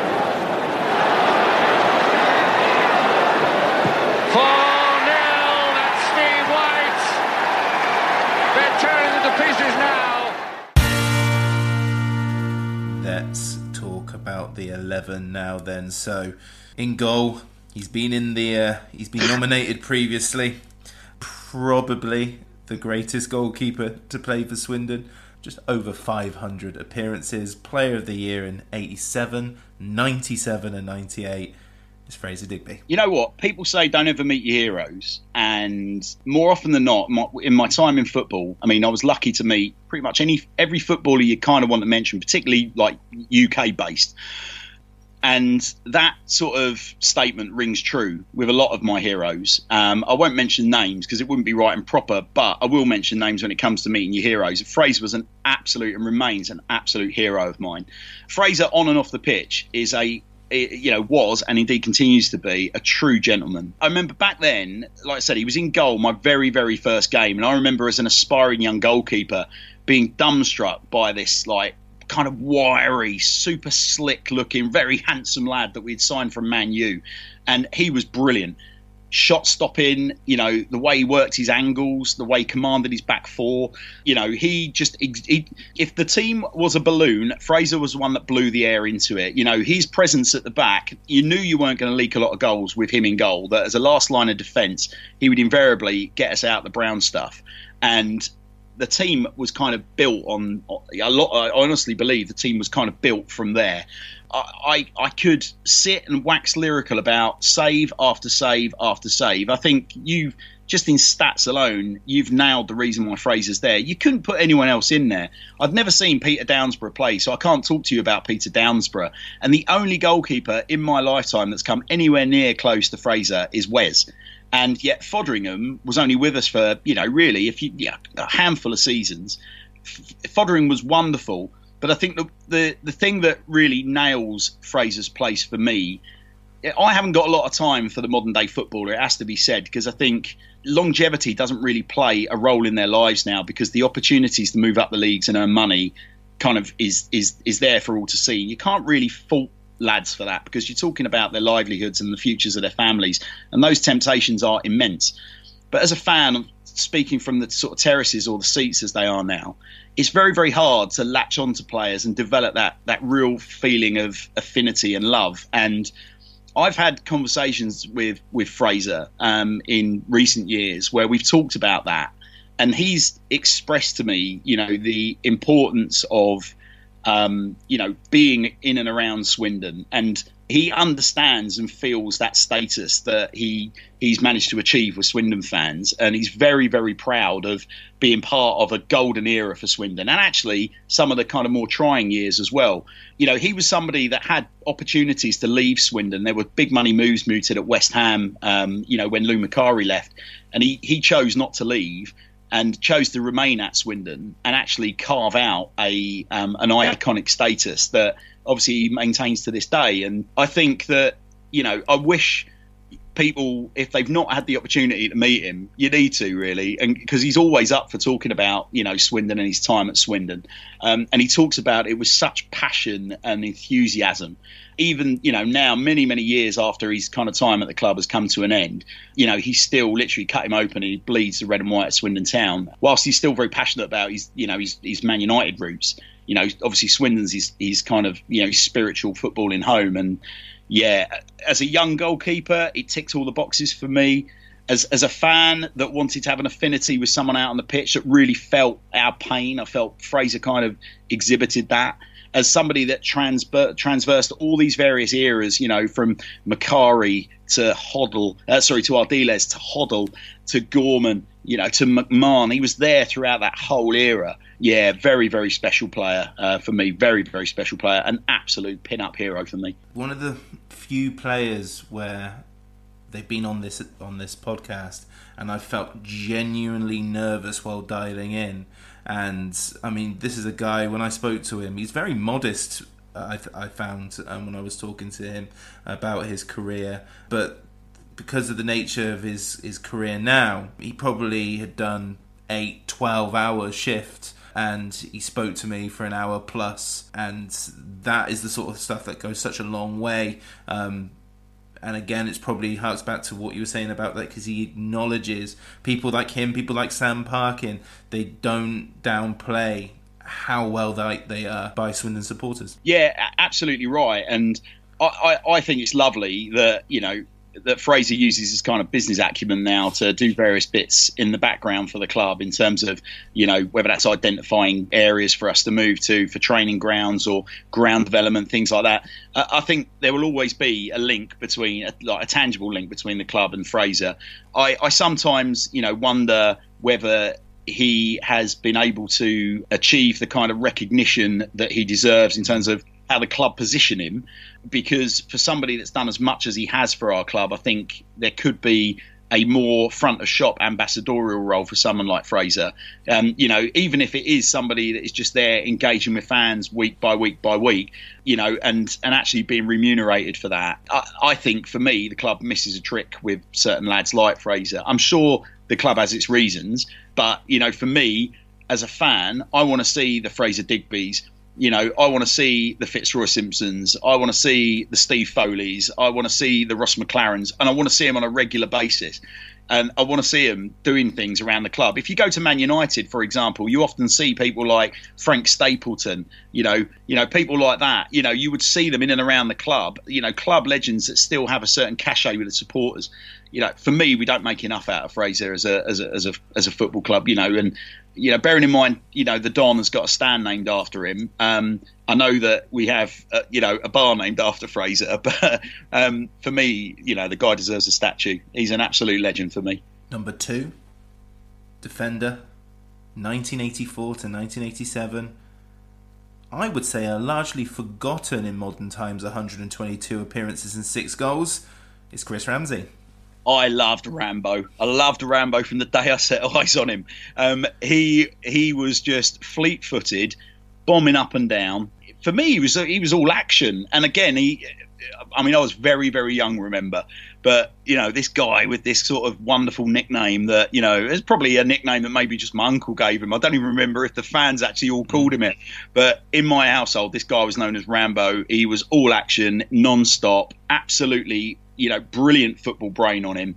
Um, and like you said, largely forgotten figure. I remember he was very present in my first game. I remember him really catching the eye amongst alongside Fraser, and I just remember thinking, wow, wow, what a player we've got on our, you know, on our on our books here. You know, this this guy really he had been heavily sold to me as a player to watch out for by my uncle, and uh, yeah, and he didn't disappoint it was it's really interesting. He's never really been given an opportunity to get involved with our club on a management or coaching level. I appreciate he's kind of been a bit further up the up the ladder. If you think about some of the clubs he's been involved in in recent years, I remember there was the during the Tim Sherwood era, you would invariably see Ramsey and Les Ferdinand in the director's box. And you would often sort of think to yourself, you know what? I wonder at some point, is he going to get an opportunity to come back to the club? I, I didn't ever feel that Chris was part of necessarily the fabric of the club in that respect, in terms of oh he he would be a shoe in and a very popular choice amongst the fans. But I certainly think if he was given the opportunity to manage, that would certainly give him a bit of a foot up. He's never really somebody that kind of puts his hat in the ring, though. You know, whenever there's a managerial vacancy, you know, you never really see him super high up in the odds. So I don't know whether he really wants it. And then obviously he had his managerial opportunity a couple of years ago. Didn't really work out for him. But um, yeah, he's he's someone that you know, for me, very very early, kind of super energetic. Um, all action player. It would have been so easy for me to just shoot David Kerslake in at right back, but I kind of wanted an option that, again, transversed a few eras. So for me, Ramsey just shaded Kerslake. I think in modern terms, Ramsey, and it was Rambo uh, across the board. He's only really majorly known for the booking. the booking. the booking. And for those who don't know, do you want to go? No, go on, you go. well, during a rather comfortable victory um, while playing for Swindon, he trapped the ball uh, and you know had the ball under his foot and proceeded to roll up his socks um, nonchalantly, which the referee took exception to and booked him for it. Can you imagine doing that now? I mean, there's George Best in his pomp. Apparently, used to, his party trick was similar story: get the ball under control, bring the bring the defender in nice and close, and play a one-two off his shins. I mean, it's it's a, it's along those it's along that sort of line, isn't it? Mm. But again, you know, talk about football in brain. You know, the ability, you know, in a, as a professional footballer your ability to put your foot on the ball and have that time, the speed of thought to do that is not to be underestimated. A few years ago, you, you might recall there was a charity game at the county ground where Paolo raised a load of money for the Wiltshire Air Ambulance. I was very, very lucky to get invited along and um, play the second half as Fraser's replacement. And the thing that struck me was the speed of which these guys could move a ball around. Even at the latter, you know, I mean, you're talking about guys that were well into their 30s I remember Paul Bowden in particular just fizzing these balls around. And it was quite funny because in the warm up, I remember people zinging the balls into me and thinking, oh, this ain't too bad. It actually hmm. helps the balls are travelling at pace and I can read it well and all of this jazz. But when I came out in the second half and they were playing really up tempo stuff, I just could not believe the speed of, of, thought required to operate. And yet, the strangest thing was when you watch the highlights reel of that game back, it's kind of played at snail's pace. So go back to that Ramsey booking and think about the speed of thought it would have taken to take liberties quite like that. To just literally, right, there you go, ball underfoot, right, roll my socks up now, and then still probably take the player on or player one, two. It doesn't only show cheek, it shows immense speed of thought. Um, and again, if you think about his footballing brain and look at what he's gone on to do as a coach, I think, you know, hats off to him. Number three, your left back, another friend of the pod and another bona fide Swindon legend mentioned just a moment there. Two spells, almost 300 appearances in the league, 297, I believe, 40 goals. It's Paul Zippy Bowden. Yeah, I mean, how can you not put anyone other than. I mean, you, you've got to go Bowden at left back. You have to. For so many reasons goals, goals, goals, goals, goals, decent levels of assists, loads of mobility down the left flank, The the penalty at Leicester, real cool head, slams it home. We're up, happy days. But I think the other thing I mentioned, you know, along the lines of Fraser, never meet your heroes. I remember, I think it was like about the third play on the pitch event I, I signed up for, and and Paul was managing one of the teams, and I just being just dumbstruck at how normal he was and how approachable he was, and again how incredibly proud he was to have scored that goal. You, you know, you, you there are certain players you meet, and I was I was lucky enough a few years ago to meet Gary Lineker, and I remember I, I had an opportunity to talk to him about 1990 in Italy, and he just seemed to be a bit bored. Like, well, I've answered this question about a million times. Why do I want to? What, what do I really have to do this again? And so I kind of the first time I met Bowden, I remember thinking. Uh, The last thing I'm going to want to do is talk to him about Wembley because he's probably had that conversation with Swindon fans a million times over. And what really struck me was he was just still so full of enthusiasm and he, he dissected that penalty literally millisecond by millisecond for me and created this most incredible montage in my head of his memories and then and what that meant to him and, and what that means in terms of his status moving forward and you know he he certainly you know he's never taken his time at the club for granted. Obviously he had a, a relatively high, high profile falling out with a, a, very high profile manager of ours that led to him leaving the club um, in circumstances that probably the club and he would have I think well certainly in time I think look back and think oh, wouldn't that have been better if it had been handled slightly differently? But you know Paul is just the just the epitome of a class act. Always got time to talk to fans but equally on the pitch just utterly brilliant player I actually thought he came back in his second spell. I thought it'd be a little bit like Kerslake Mark II when Paul first came back, but I actually thought he was a better player when he came, and he and he continued to serve us much again like Fraser. Transversed a number of years. It was no surprise to me that when he did the pod with you, there was there were a number of episodes because he's got such a big story and an interesting story to tell. And obviously, the family have got that lineage moving forward with Billy doing so well in his career as well. So, um, yeah, genuinely lovely guy. And again, name me a better town left back. I would possibly, I considered Phil King, and I know every town fan out there would have considered Jason Drysdale, but yeah, there's, there's, yeah, there's, there's no competition for me. Paul Bowden all day long. Let's go with the centre backs. So we'll skip four and go to number five.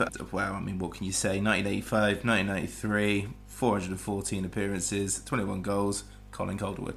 Yeah, the fridge was unbelievable. Uh, I mentioned, I've already mentioned that word Rolls Royce when I was talking about David Kerslake, and for me, Calderwood just as a centre back just purred.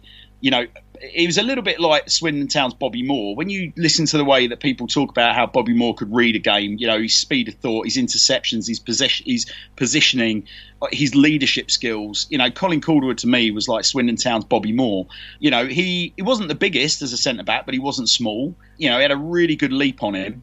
Obviously, after the thing that this is what was my bugbear with with Colin was that I thought he was so good but he needed that move onto Tottenham before actually the international uh, sort of scene took him seriously. And for me, that was a travesty because Colin actually, I believe, hand on heart, he played his best football at Swindon.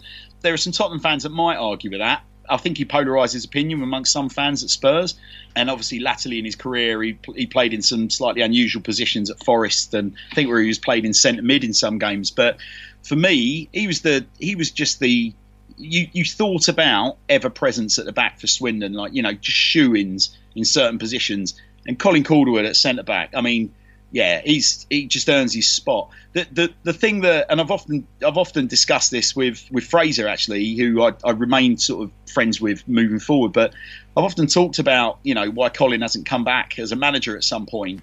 And you know, because for me, there's unfinished business for him at Swindon. He's, I, I still believe, despite the fact that we've got a couple of generations of fans now that have, you know, have sort of passed through the turnstile since his playing days.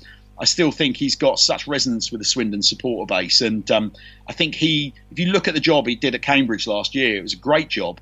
And and actually, there's been other clubs in his career as a manager. He's done a really good job. So I would like to think that Colin would see Swindon as his spiritual home, and I, I often wonder, you know, why he's not come back, why that's never quite happened. And it's a great source of frustration for me because when I think of leadership and Swindon, I put him I put him up there straight away. You know, I, I immediately think well, no brainer. For me, he was he should have been like somebody that you know, took advantage of his time learning under Macari, you know, learning under um, Hoddle, learning under Ardiles. So many, you know, different opportunities at our club, you know, and and having lifted so many trophies at our club, I would have thought he would have just at some point been a no-brainer appointment. And at certain times, for example, when we appointed Lingy, I remember thinking, that's great, and I love Lingy, but surely it can't be that hard to attract Calderwood to Swindon. But it just seems like the footballing gods don't want that to happen, and for me, that's a real source of, uh, of disappointment. Number six. There's not much more I can say about this one because he is my absolute hero. 91 to 96, 259 games, 33 goals. Is Oosh Shaun Taylor. Ooh, Shaun Taylor. Ooh, Shaun Taylor. Just yeah. I mean, I, I, remember. Do you remember I, I, mentioned earlier in the pod about that game against Real Sociedad, mm. and I just remember thinking, who is this absolute meathead we've signed at the back here with this gum shield in? That literally, he just sounded like a gorilla, just grunting at everybody in this really aggressive fashion. I was like, my god, this guy's a monster. But I mean, I, I, you know, I was a big fan of the late Jon Gittens. You know, I love that sort of rough, sort of up and atom central defender that would literally run through brick walls. And um, I didn't really know much about Taylor when we signed him. Obviously, we paid decent decent money. I think it's a couple of hundred grand from Exeter, um, but he, I don't think he arrived with any kind of real expectations. And um, if we didn't have any, I remember that Sociedad game opened my eyes. A, crunch, a couple of crunching headers and a couple of massive tackles, and just barking at players young players, barking guidance, organising them, getting them all set up the way he wanted it set up. I think it would have been a goalkeeper's dream because high balls into the box, the pressure's on the keeper, particularly in around the six yard box, to you know get something on it. And I think you know probably Fra- Fraser probably could have stayed on his line half the time we had um, Shaun at the back because just a tower of strength. And um, I mean, up the other end, devastating from set pieces. I mean, I remember one absolute. I remember it being described as a ramrod header on an end of season VHS goals roundup against Wolves at Molineux, I think it was. Absolute smasher of a header, and that was that was kind of meat and potatoes for Shaun Taylor. You know, his goals input for us over the years was was truly impressive. Another player like Colin that I, I, hoped one day would find his way back to the county ground, but circumstances have conspired against it happening for whatever reason. You know, he seems to have a real foothold, you know, down in the, the far southwest. That kind of, I don't know whether that he just feels that, you know, Swindon again is, is just not to be for him. But harbour ambitions. I've, I've seen him behind the scenes a couple of times where he's either been there scouting or and and again just loved by fans. You know, always got time to stop and talk to people. Always got that massive Shaun Taylor smile on his face. There's that lovely picture of him post post winning the playoffs. There's him, Bodin, Hoddle, and Maskell, and he's got that cheeky grin on his face, holding the trophy in one hand. And every time you see him behind the scenes at Swindon, he just has that same grin on his face. You know, I, I feel that he's got the, the club in his heart, but it's never it's just never happened you know in terms of him coming back as a coach. But again he's a player that straight away you can imagine all you know the old ooh Shaun Taylor song coming out whether he was in the, the dugout as a coach or you know just in and around the club universally popular uh, and another player that's not made the you know that that is not made enough of in my view. Let's go back to number four now. It's a sweeper and if i say sweeper everyone's gone well of course it is. 91 to 93 75 appearances, three goals. The first great player that I ever saw play for Swindon is Glenn Hoddle. Yeah. So Glenn Hoddle, I had a real kind of love affair with Glenn Hoddle and Glenn Hoddle's career. Um, I mentioned right at the start of the pod, my first ever game was Tottenham, and I did have a bit of a soft spot for Spurs when I first started falling in love with the game. Mainly, I seem to remember because they had a bit of a funny name. Um, Tottenham Hotspur for me just invoked these sort of romantic images that I still can't probably explain to you properly, other than I was a daft kid that thought that sticks out a bit as, as different. But they also had Hoddle and Waddle playing for them, which again, as a young kid, it, it just sort of caught my attention. And obviously having then started to you know be given presents by family that were keen as mustard for me to be a Spurs fan they were invariably VHS videos of Tottenham in the 80s Hoddle pulling the strings. So you can imagine my delight when we've appointed him as as manager you know arguably as an outfield player my my biggest hero in football. I, I, loved the fact that he was a bit maverick, not in a in a dirty sense, although there were a couple of funny mistimed challenges at his time at Swindon, but just that he sort of did it his way. He had a very he was a real visionary and he did it his way and he wouldn't accept any other vision. And I think at Swindon, he obviously had come in and said, "Look, I'm going to do it like this, and I want to be left alone to do it like this." And we all saw the results. I think we were probably a little bit over reliant on him in a sense that obviously when he lost, when he left, Terry Fenwick a replacement, he was not. And um, what a huge hole to fill. But I think it says a huge amount about his impact on the team as a player and on the club in terms of um, a figurehead. Incredibly elegant on the ball. You know, nobody could ping a pass like Glenn Hoddle. And and the thing that always got me about Glenn was just pure theatre. Only Glenn Hoddle would score a rocket in the first game of the season, and then a peach in his own backyard at Wembley on the last game of the season. He just he had that. You know, when he left Tottenham, uh, for those that haven't seen it, it's worth having a look on YouTube. His last ever goal at White Hart Lane against Oxford, when he runs the length of the pitch, basically knocks the ball between two centre halves, puts Peter Hucker on his backside, and then rolls it in nonchalantly and bursts into tears and smiles. Um, pure theatre.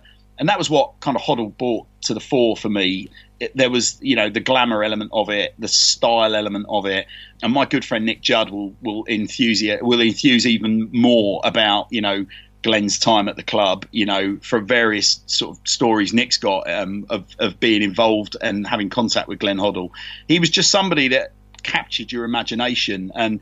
I think as town fans that have got memories of him playing, I think we need to hold on to those because a player of, of his type comes around once or twice in a lifetime, and I don't think we've we've had that level of football ability in a red shirt. You know, arguably, you can talk about Don Rogers prior. I never saw Don play. The video in, in DVDs and videos, he looks incredible.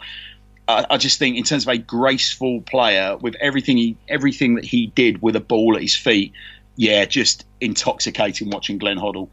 Yeah, I, I, mean, you can't not put him in there. I appreciate this team is starting to look like a pretty sort of predictable, but you know, he he's got to be in there. And and the thing is, you've only got to talk the six four Birmingham game really. If there's any debate about Glenn Hoddle being in there, stick him in at sweeper, four one down at half time, move him up into midfield, we win the game six four, and he runs the show.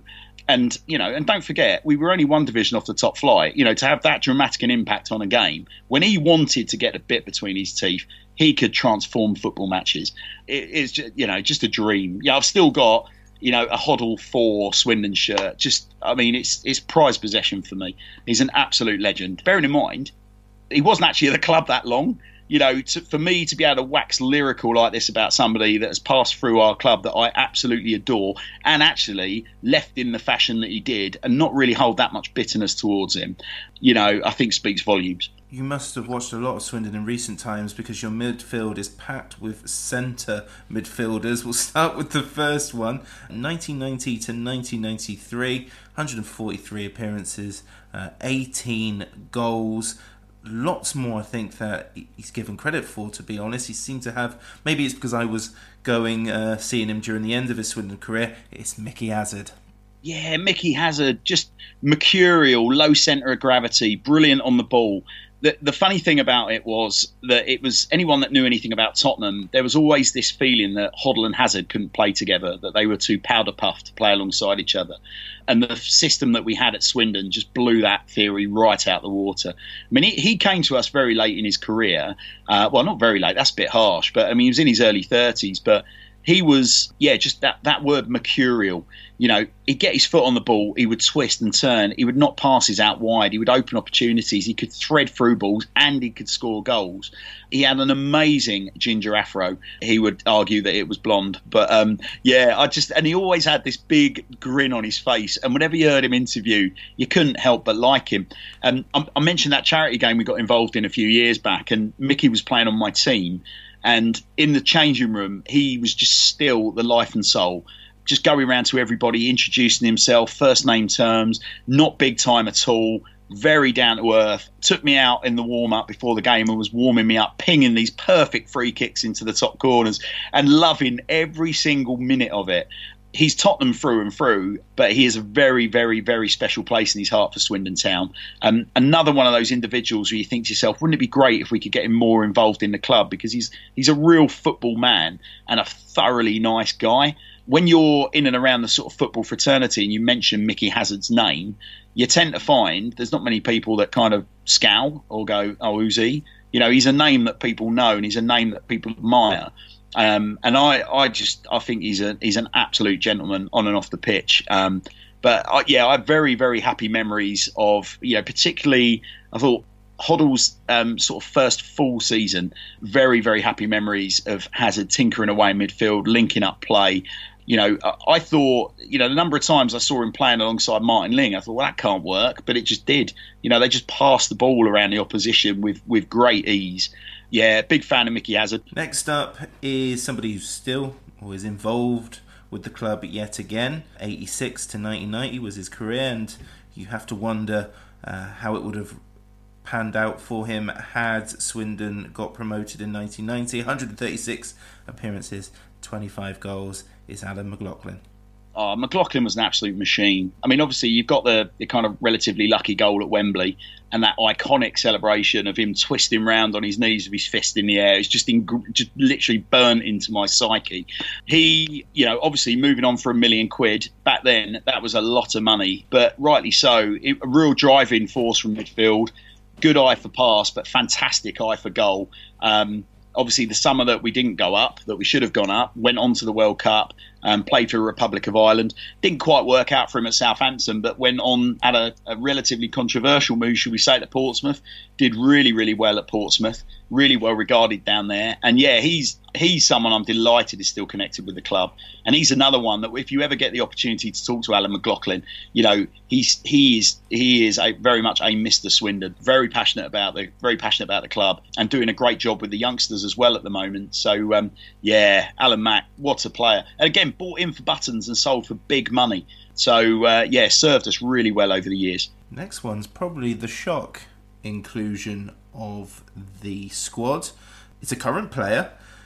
After two loan spells, he joined permanently in 2018. He won the Player of the Year award in 2019. His scoring record's quite good thanks to the penalty spot. 22 in 70 games. It's Michael Doughty. Right, the reason Doughty gets in my team harks back to what I was saying about how I feel about the modern day footballer. Now, actually, Michael Doughty is a little bit of a red herring in that regard. In that, actually, I think we were all aware that, um, unfortunately, due to his sort of you know late father's wealth and indeed his own business acumen, he's probably secure. Well, he is secure away from the game, and that probably enables him to take a slightly sort of view football through a slightly different lens. Michael Doughty, for me, is a midfielder that not only gives his all on the pitch, but has just said the things that all football fans want to hear to enable us to dream these days, which is, you know, he sees a vision. He's bought into a vision. Now, I'm not naive enough to, believe there aren't clauses in the new contract that he's signed, but the fact that he sees a bigger picture, that he acknowledges he's played the best football of his career so far at Swindon, that he has an affinity with our with our fans, that you know he you saw last season that he was so keen to play, he was playing through the pain barrier, rushing back from injuries, he wanted to be out on the pitch. This is no comfortable millionaire we've got preening himself in our midfield. This is a really hungry footballer that clearly has an awful lot of motivation for the game but wants to be happy and wants to make people smile and wants to be part of a bigger picture at Swindon. And so for me, he's he's very much a kind of symbolic selection in this team because he's a bit of a throwback in terms of that Fraser Digby esque attitude towards wanting to be part of something bigger, you know, wanting to leave his mark on a club. And I think that is something that a lot of lower league players could take a look at and go, you know, I could move elsewhere and I could end up sitting on the bench and picking up a big packet. But actually, is there something to be said in developing legendary status for further down the line? Rightly or wrongly, and there are flaws in that debate, I love the fact that Doughty has basically come out and said to us all this season, we can dream. You know, you guys can actually have a bit of faith. There are footballers out there that you can build not just a team around, but you can start to build a club around and I hope that he hangs around for the longer haul and that he, be, he can become part of the foundation of the club moving forward. There's there's a lot of exciting noises coming out of the club at the moment. Him being one of them, and you know, ultimately, yeah, if you go back to his out his input on the fit, on the pitch, even when he's playing in teams that are woefully underperforming, he's leading from the front, and you've got to admire that. Scoring great goals, making great runs, playing great passes, and playing with his heart. And that gets me off my seat, and that's why Michael Doughty's in my lineup. Let's finish with the forwards then. And the first one, 1988 to 1992. the heartbreaking statistic, just one more game. 199 appearances and 98 goals. I just need that rounded up. It's Duncan Shearer. Oh, what a player Big Dunk was. What a player. Um, it, it, just seemed like everything he touched, whether it went off his elbow, off his nose, whatever, it would end up in the back of the net. Centre halves were terrified of him. He had he had power in an abundance. wasn't particularly slow. He was he was certainly mobile for a big unit, um, and just terrorised defences. I mean, his final season with us, he would have hit 50 goals. I've absolutely no doubt about it.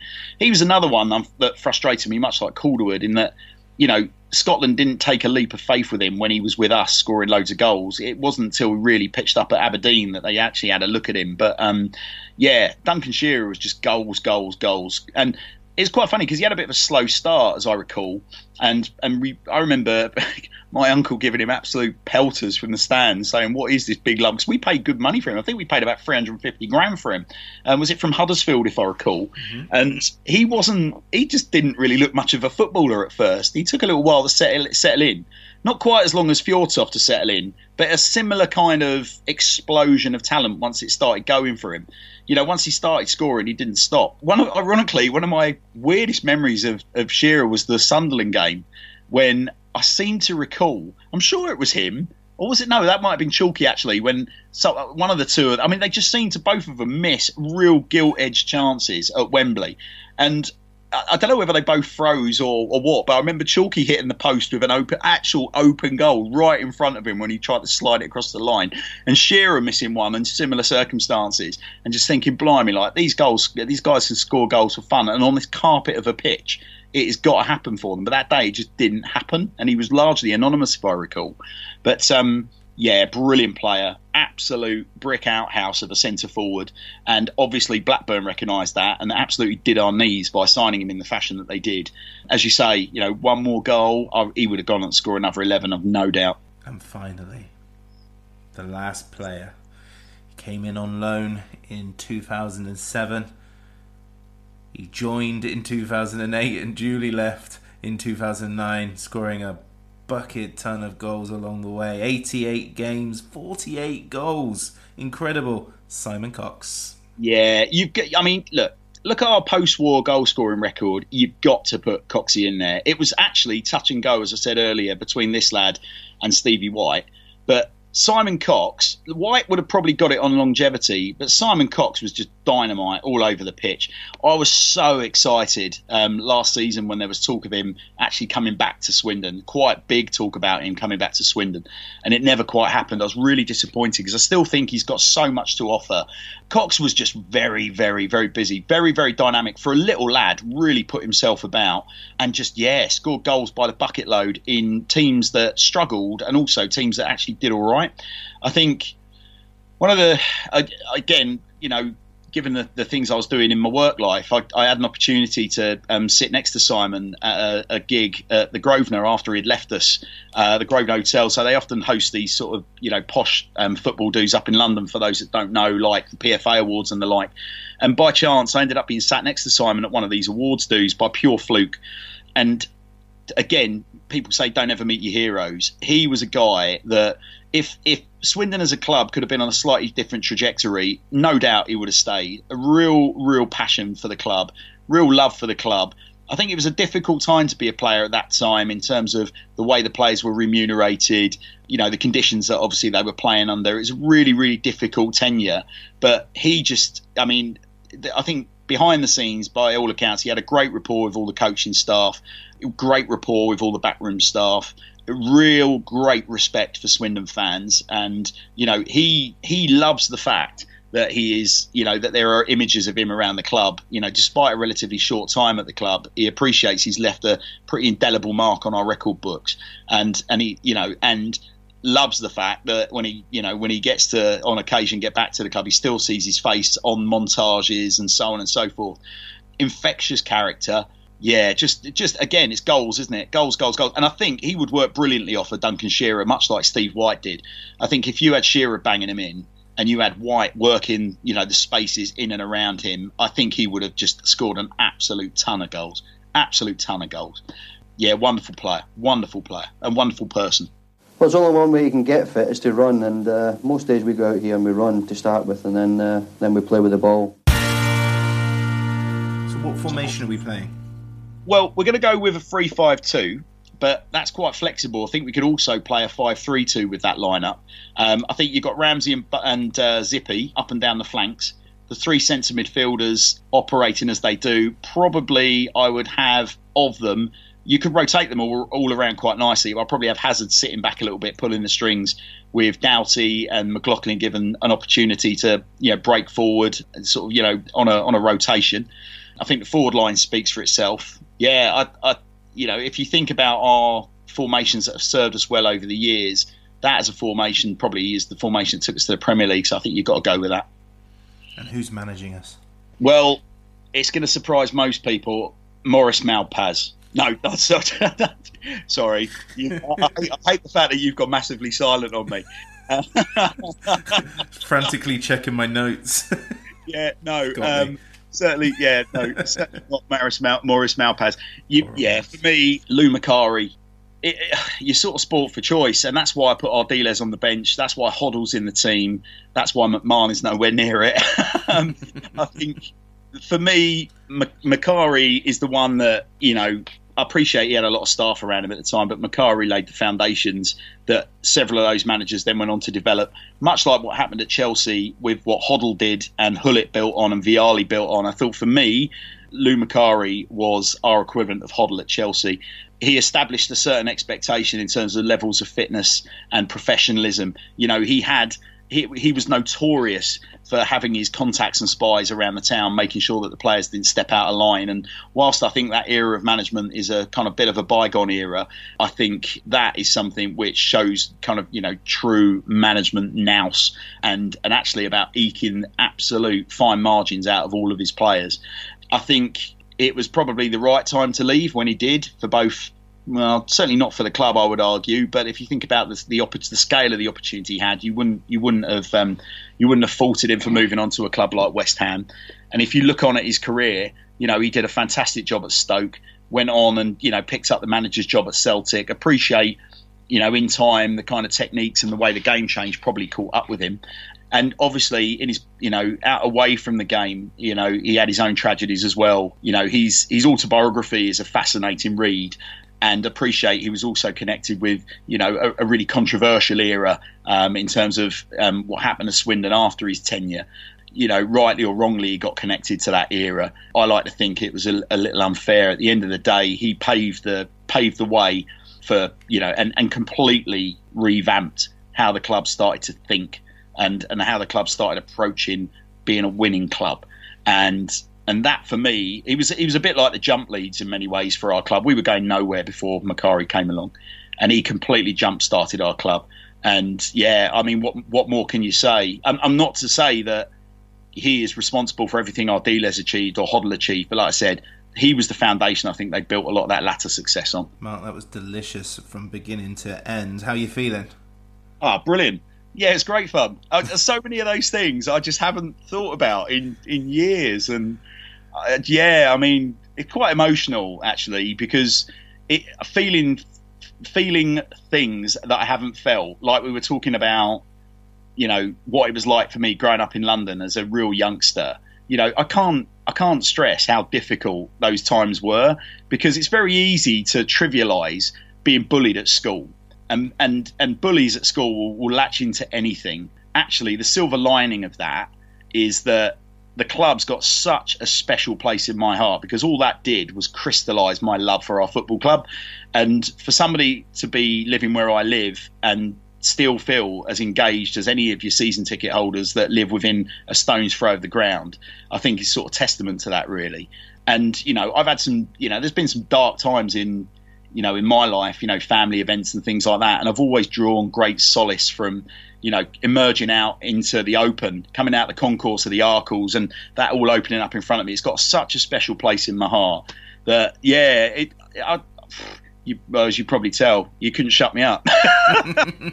well, I mean, it, it, this this episode will come in at about just over two hours, and frankly, I could talk for another two, but we will leave it at that. Mark, thank you very much. You're very welcome, buddy. You're very welcome. Inside the box. Good run by him, and now Maskell.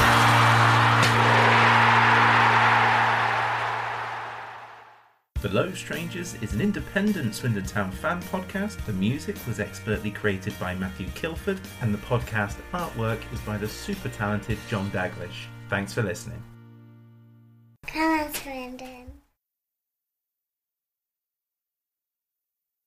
Yeah, I, I, I'm inclined to agree. Although I'm Wiltshire, I spent most of my sort of adult life outside of the county, Devon, County Durham, Tyne and Wear, back down to Bristol, and I never went much as a kid either. The sort of same amount of games as, as you probably did, and as a result of that, I've never lost that sort of feeling of excitement when I go to a game.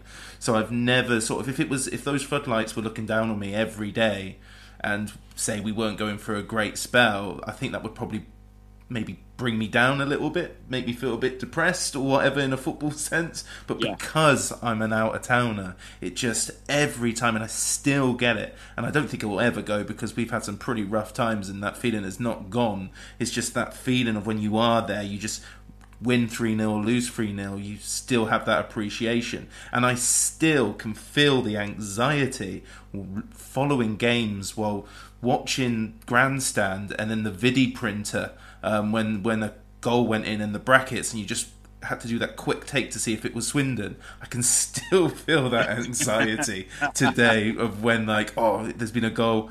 Oh, it's okay. It's it's somebody else. It's just Yeah, I mean that that pretty much sums up my my kind of away following actually when I was a lot younger. Like I mentioned Ceefax earlier, I remember just you know constantly dialing in, refreshing that Ceefax Yeah. page, just you know literally going, oh, when this refreshes, is it going to pop up that we're now a goal down? And and it was quite funny because um, I, I do remember that that became a real religion for me, a real obsession.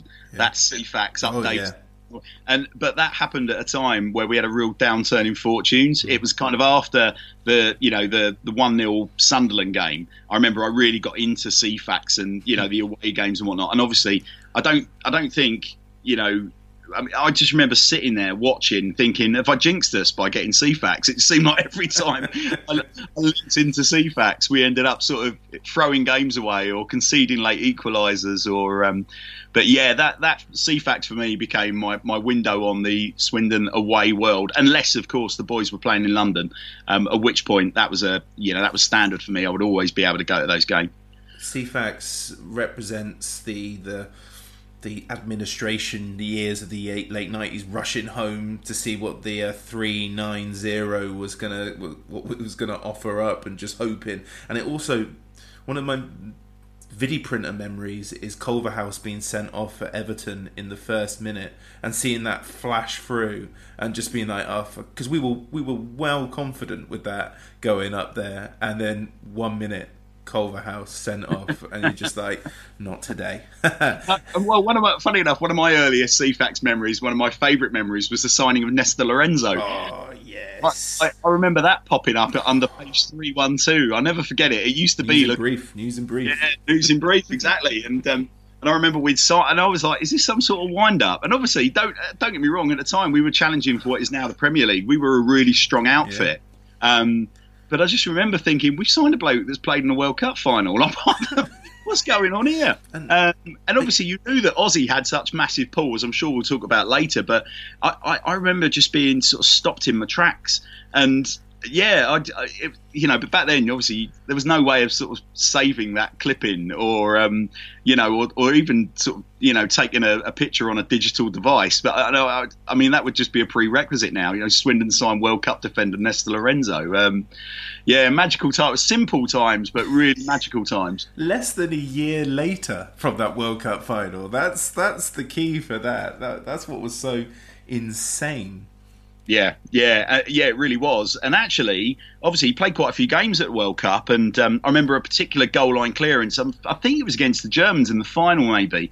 I remember just seeing like you know highlights of Nestor like you know chasing the ball back. It was about to dribble over the line, and he lunged in like Nestor always did, like the lunge in, um, and clearing this ball off the line, the most acrobatic clearance. I thought, blimey, we've got a player on our hands, and I could never back then. I could never quite understand why he wasn't making appearances. You know, like obviously he had a run in the team, and then he sort of stopped playing. And and I, I remember being in the um, I used to sit in the Arkells quite a lot actually that particular season. My uh, my uncle um, is a long-standing steward, or, or, used to be a long-standing steward at the club, and he used to sit in between the home and the away fans. He used to look to your right, and you'd see all the lads that were in the reserves or the youth team sat there, um, and I remember seeing Nestor, and I remember hearing like the players saying, you know, talking about him being fully fit but just not playing. And I was thinking, what a waste of a player. Mm. But he must have been on quite an appearance bonus, I would have thought. Um, so yeah, you kind of understand why he stopped playing in the end. There's footage from Italian '90, and it's probably a, it's probably a sending off or the penalty in the in the final, where I still feel pride when I see that number thirteen um, turn up in the melee of argumentative Argentina players, and I'm like, "There's Nestor." I, yeah, I, wa- Nestor. I watched the uh, Diego Maradona documentary, and that when that game came on, I remember just like, "He's coming." Where yeah. is he? There he is.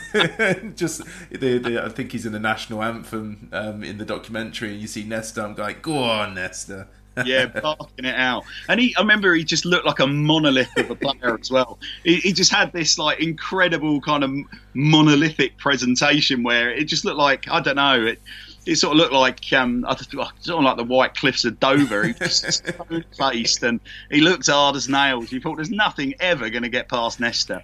I remember one, one particular game, Millwall away, we lost one 0 and I never forget Kevin O'Callaghan bent a beautiful free kick over the wall past. Um, I, believe, I think it was Fraser that day, straight in the top corner.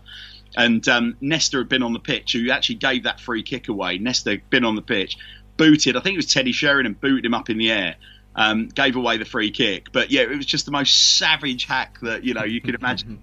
Um, and I remember going, "Oh, that's wonderful!" And the next thing you know, the ball's in the back of the net, and I was like, "Yeah, but that was alright. It was Nestor." My last uh, uh, Nestor memory is not too far, uh, not too long ago actually. Uh, he was assistant manager of Colombia um, until last year, and a few years back, I saw them play at Fulham.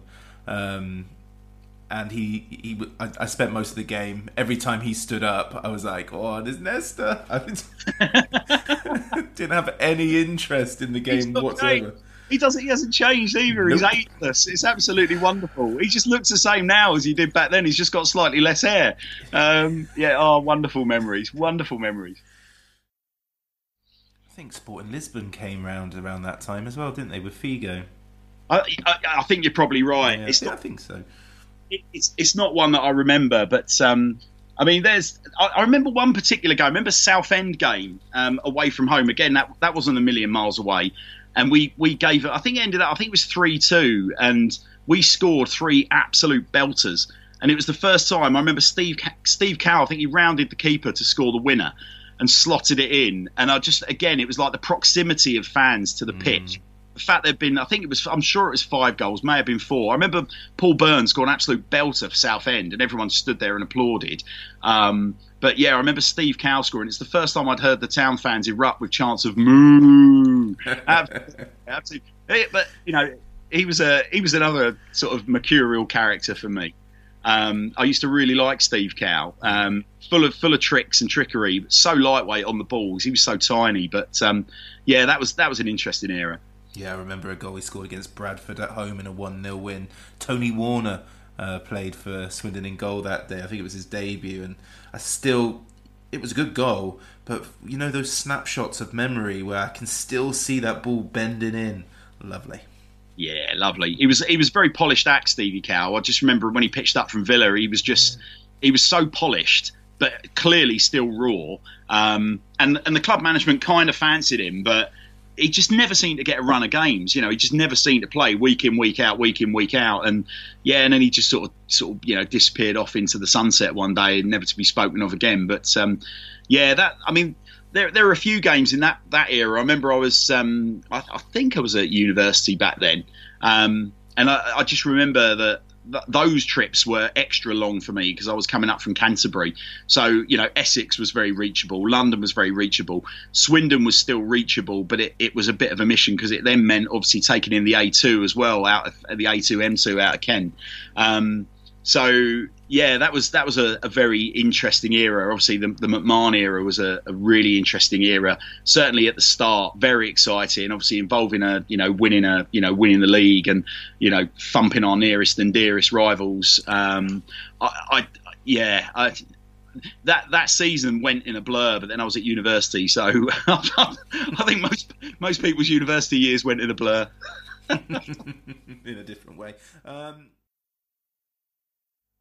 all of these teams that you're mentioning, I'm just thinking 1992, 93 must have been absolutely amazing for you. So West Ham, Charlton, and Millwall all there. Bristol City's in there, Oxford and Bristol Rovers. Oh, yeah, lovely. Yeah, yeah. What a special season. Um, yeah, I mean, yeah, different, different, different times. Um, very, very exciting times. Times that for me, you know, I just remember just feeling optimistic all the time back then. Um, and yeah, well, I think we held our own. To be fair, in the majority of those games, I think um, you know we we we certainly um, you know we had.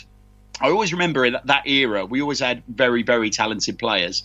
Um, we always had a bit of money to spend. Yeah, we always had to balance the books, and invariably one or two big names might have gone before the end of the season. Um, but I think we were kind of spoilt in that era. Um, and yeah, I, I, I, do remember getting more than my fair share of victories um, to go and rub some noses in it at school. Um, but yeah, it was uh, yeah magical times when I think back to that era. Lovely. Okay. At the time of recording, uh, Steve Bruce has just been appointed manager of Newcastle United, and his coaching staff includes Steve Agnew, who, and I've mentioned this in previous uh, My 11s, who was playing for Leicester that day and if you watch the footage immediately after the penalty was was given, you see a close up of a you know of Steve White sort of you know downplaying it. Martin Ling going in for a kiss, and then you see Agnew come into the shot, say something, and kind of push and walk off. And I would love to know what Agnew said uh, when, when, when during that moment. Um, yeah,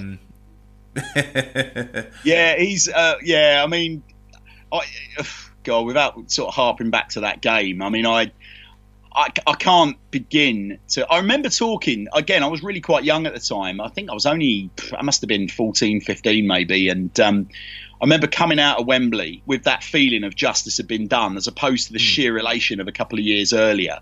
And I remember feeling real pity for those Leicester fans because obviously it, it, was like the second year it happened to them on the bounce. And I bumped into this couple that were kind of stood next to a hot dog stand, and they sort of just shrugged their shoulders and went, "Do you know what? Fair play. Don't care how you've done it. Fair play. You're up. Good luck. You know." I'm sure you'll enjoy your time next year. After what happened a couple of years ago, you guys deserve your, your sort of day in the sunshine. And um, I, I remember thinking that was a really classy gesture from their fans. But I think, yeah, it, it, it it just seemed to be a um, yeah, I, yeah. I kind of knew that we well choose my words carefully. I kind of felt that we hadn't necessarily been as squeaky clean in our way to the top as I would have liked. Um, but yet, what at the same time, isn't it quite ironic that as as football fans, particularly with our national team, you know, if you're an England fan, we often lament the fact that we haven't got that ruthless, nasty mm. streak. And I don't believe. I mean, that's something that Steve White had. Steve White had that ability to just play the game. He knew, and I, I, mean that in the broadest sense. I'm not saying for a minute that Steve White was a cheat, but Steve White knew if there's contact in the box and you were moving at pace and you went down, you'd win a penalty. I've no doubt like any good striker would have done the same in his shoes. Um, and and Steve White had that cunning and he had that killer instinct, and and it was utterly ruthless. But you know what? Fair play to him. Um, you know, he gave us years of entertainment at the county ground, you know, goals and so on and so forth. And yes, I know, you know, Zippy smashes home the penalty, but obviously we needed that break at that point in time because, you know, Agnew in particular was having a stormer in mid- midfield alongside Steve Thompson. They were running the show. Mm-hmm. Um, and yeah, it, you know, he. Yeah, I, like you, I would like to have known what Agnew said, but quite frankly, I don't give two hoots what he said at the end of the day, as I'm sure Steve White didn't. And that ruthlessness is what's got Steve White on my bench. But I mean, in terms of sort of, I remember one player really annoyed me. Really, really annoyed me. It was it was during the the sort of Kingy days, and we'd signed Cureton and Tony Thorpe, and I'd I developed a bit of a friendship with Mark Devlin that went from from Swindon off to QPR, and we've always kept in touch. And I remember speaking to Mark Devlin on the phone about two weeks, ironically, before we signed them. And I don't think my conversation with Mark had anything to do with signing those boys, but it just seemed like an obvious thing. It was quite clear that they were going to be, both of those boys were going to be released. And I remember that team was like, you know, we, we could do with goals in that team. And and Tony Thorpe was like an ex one million pound footballer. Yeah. Cureton had scored goals everywhere he went. And I can't remember the game, but I remember Thorpe in one of his games was absolutely, he had a shocker. Oldham.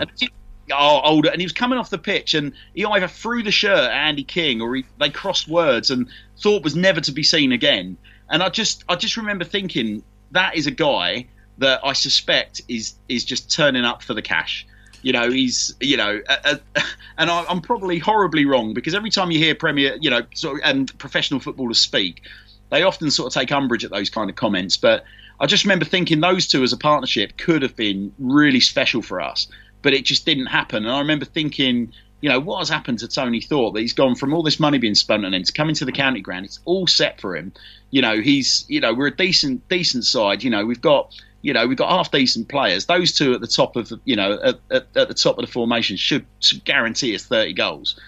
And th- yeah, it just didn't happen with him. And uh, I remember just really taking a disliking to him that night. And mm. uh, yeah, um, it might have been. I'm thinking it was Oldham was was a night game early on, and we were three 0 down quite quite comprehensively. I think Richie Wellens played for Oldham that day, and um, we were fighting back. And I think Thorpe scored in that game, but Cureton missed a very late sitter um, in front of the town end, and Thorpe didn't play well that ga- that game. And I just remember going, and the reason why I said Oldham so confidently is because I remember being excited by those two and then watching them in person and Cureton it just didn't work out. You know the guy's still scoring goals at a, at a reasonable non-league level. Um, but they just it was never going to work. I remember walking out of that and saying to someone this is not going to work out. And it's one of those on paper what a what a signing but yeah i mean, I mean more recently you know it, inevitably you talk about lads like james constable and i think he's he's an interesting lad in that he used to like to obviously wind us up. There there had been quite a bit of banter in the media to and to and fro between Swindon and Oxford, Paolo and Constable, and I, I just said there are so many reasons to dislike James Constable. The fact that he was purported to be a Swindon fan through and through, yet we couldn't quite get that deal across the line for him. Um, that he was. Um, you know, he was he was somebody that was fair to say outspoken um, in in relation to our rivalry.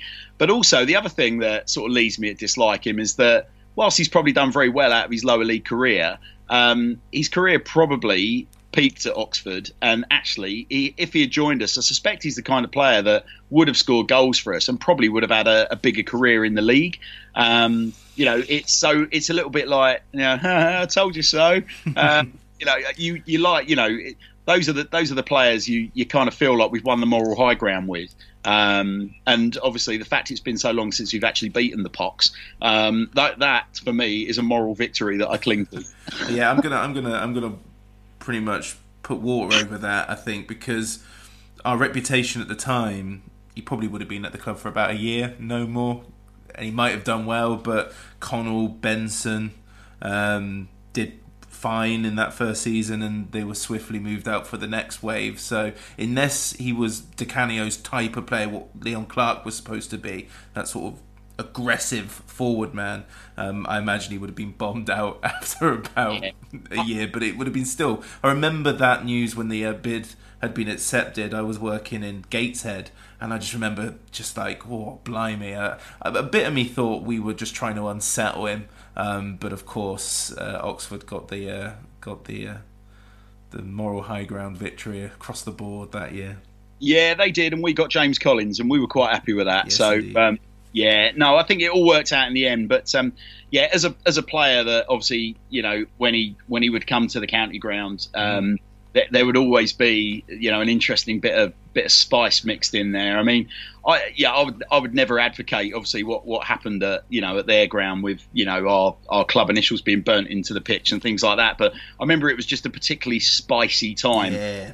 Um, and you know it, that derby was was um, you know it just took on extra resonance, and I think you know the disliking of, of James Constable I think was all part of that mix. There's there's always obviously a line, but when a football match is like it's got that feeling of poison in the air, that poisonous atmosphere. I've I've seen it at the county ground, and I've seen Swindon be the victim of it. I've definitely the um, 2014-15 season when Bristol City beat us 3-0 at Ashton Gate. When I was stood in that away end, you could tell every fan. And during the warm up, the Bristol City players were putting every practice shot top corner, and they were just you could see it. And when you watch the Premier League footage of that Manchester United game, you can tell. And, we and Mark Hughes found out the hard way that every fan is sort of like swaying in the breeze because Man United, not very popular Man United, were in town, and it, yeah. oh, it's venomous. Obviously, we crossed the line, or a couple of fans crossed the line by uh,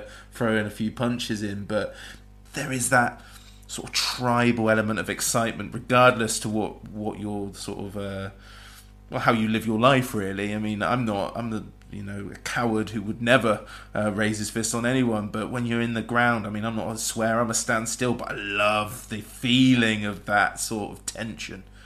Well, let's let's be honest. You know, um, I've forgotten who the opposition was now. Um, I think it actually, I think, well, I think it was Oxford, where Nathan Thompson just ran and jumped and sort of. Yeah, that was Bristol City. Yeah. Bristol City, yeah, celebrated with utter delight yeah. in front of City fans, and you know, yeah, I mean, you can't help but you know, but love it. You know, if the club sort of runs through your veins, um, you know, you you you know you, you can't help but sit back and go, do you know what? That's utterly wonderful. You know that actually it's probably very naughty and, and, and utterly, utterly incendiary. Um, but why I mean, was it? Why was it made brilliant? It's because their fans were posting complaints, wanting to complain to the police about it, and they really got into their skin. That one, it was so funny. And yeah. I mean, this is a club that champions um, images of Scott Murray putting his hand to his ear against Cardiff, but you know, a right back jumps up in the air in celebration and Harry Toffolo within a snapshot celebrates the sending off of one of their players, and it's yeah. call the police. yeah, I mean it's it, it's it's interesting, isn't it? I mean, I think um, you know Lawrence Vigouroux perfected the art of winding up the opposition supporters over the last couple of seasons, and uh, to a to a point. Um, I mean, he, he spoke very. Um, I thought he spoke wonderfully on the on the pod a few weeks back when you did your piece with him, and um, I think you know as he points out, you know, if you if you're gonna if you're gonna give it, you've got to be willing to take it as well. And I think that does cut both ways. Mm. And I, I've always been I've always been really sceptical about the moral high ground that we as fans adopt when you know when we get the wind ups and as much as I lambast James Constable for his behaviour and some of the comments he, he made against us, part of me kind of salutes it at the same time. You just wanted him to do it in a red and white shirt, um, you know, and, and actually it's going to be interesting moving into the new season um, in terms of you know Richie Wellens has talked a lot about you know injecting a certain character, you know bringing certain characters into the dressing room, and you know I. I I'm I'm going to be intrigued because it's not immediately obvious to me, but I'm going to be intrigued as to who brings that to the fore this year in red and white um, because obviously we've got lots of new faces that have that have joined the squad. There's been a, a, pretty comprehensive overhaul, and that that's a big question mark for me with the upcoming season. You know, who is who who's got that in their veins? Who's got that sort of that the pulse of of the fans, and who's going to have that connection like Lawrence has over the last couple of years? Swindon needs a shit house. Who's it going to be? Kerr plays it back in again, and no offside. And Taylor has scored surely means it's the Premier League for Swindon Town now. Hi, Ellis Pod fans, it's JR here. If Swindon players were McDonald's items, who would they be? We've had lots of Big Macs like the legendary Alan McLoughlin, Harry McCurdy, or even Steve McMahon. Perhaps you'd prefer to channel the power of McPlant like Darren Ward, or maybe five chicken selects, one to enjoy for each time Ben Gladwin joined. Yep, there's one spare, but there's still time. And you don't need super scouts or data solutions to get your hands on any of these. McDelivery through the McDonald's app brings them all to you at participating restaurants, 18 plus. Serving times, delivery fee, and terms apply. See McDonald's.com.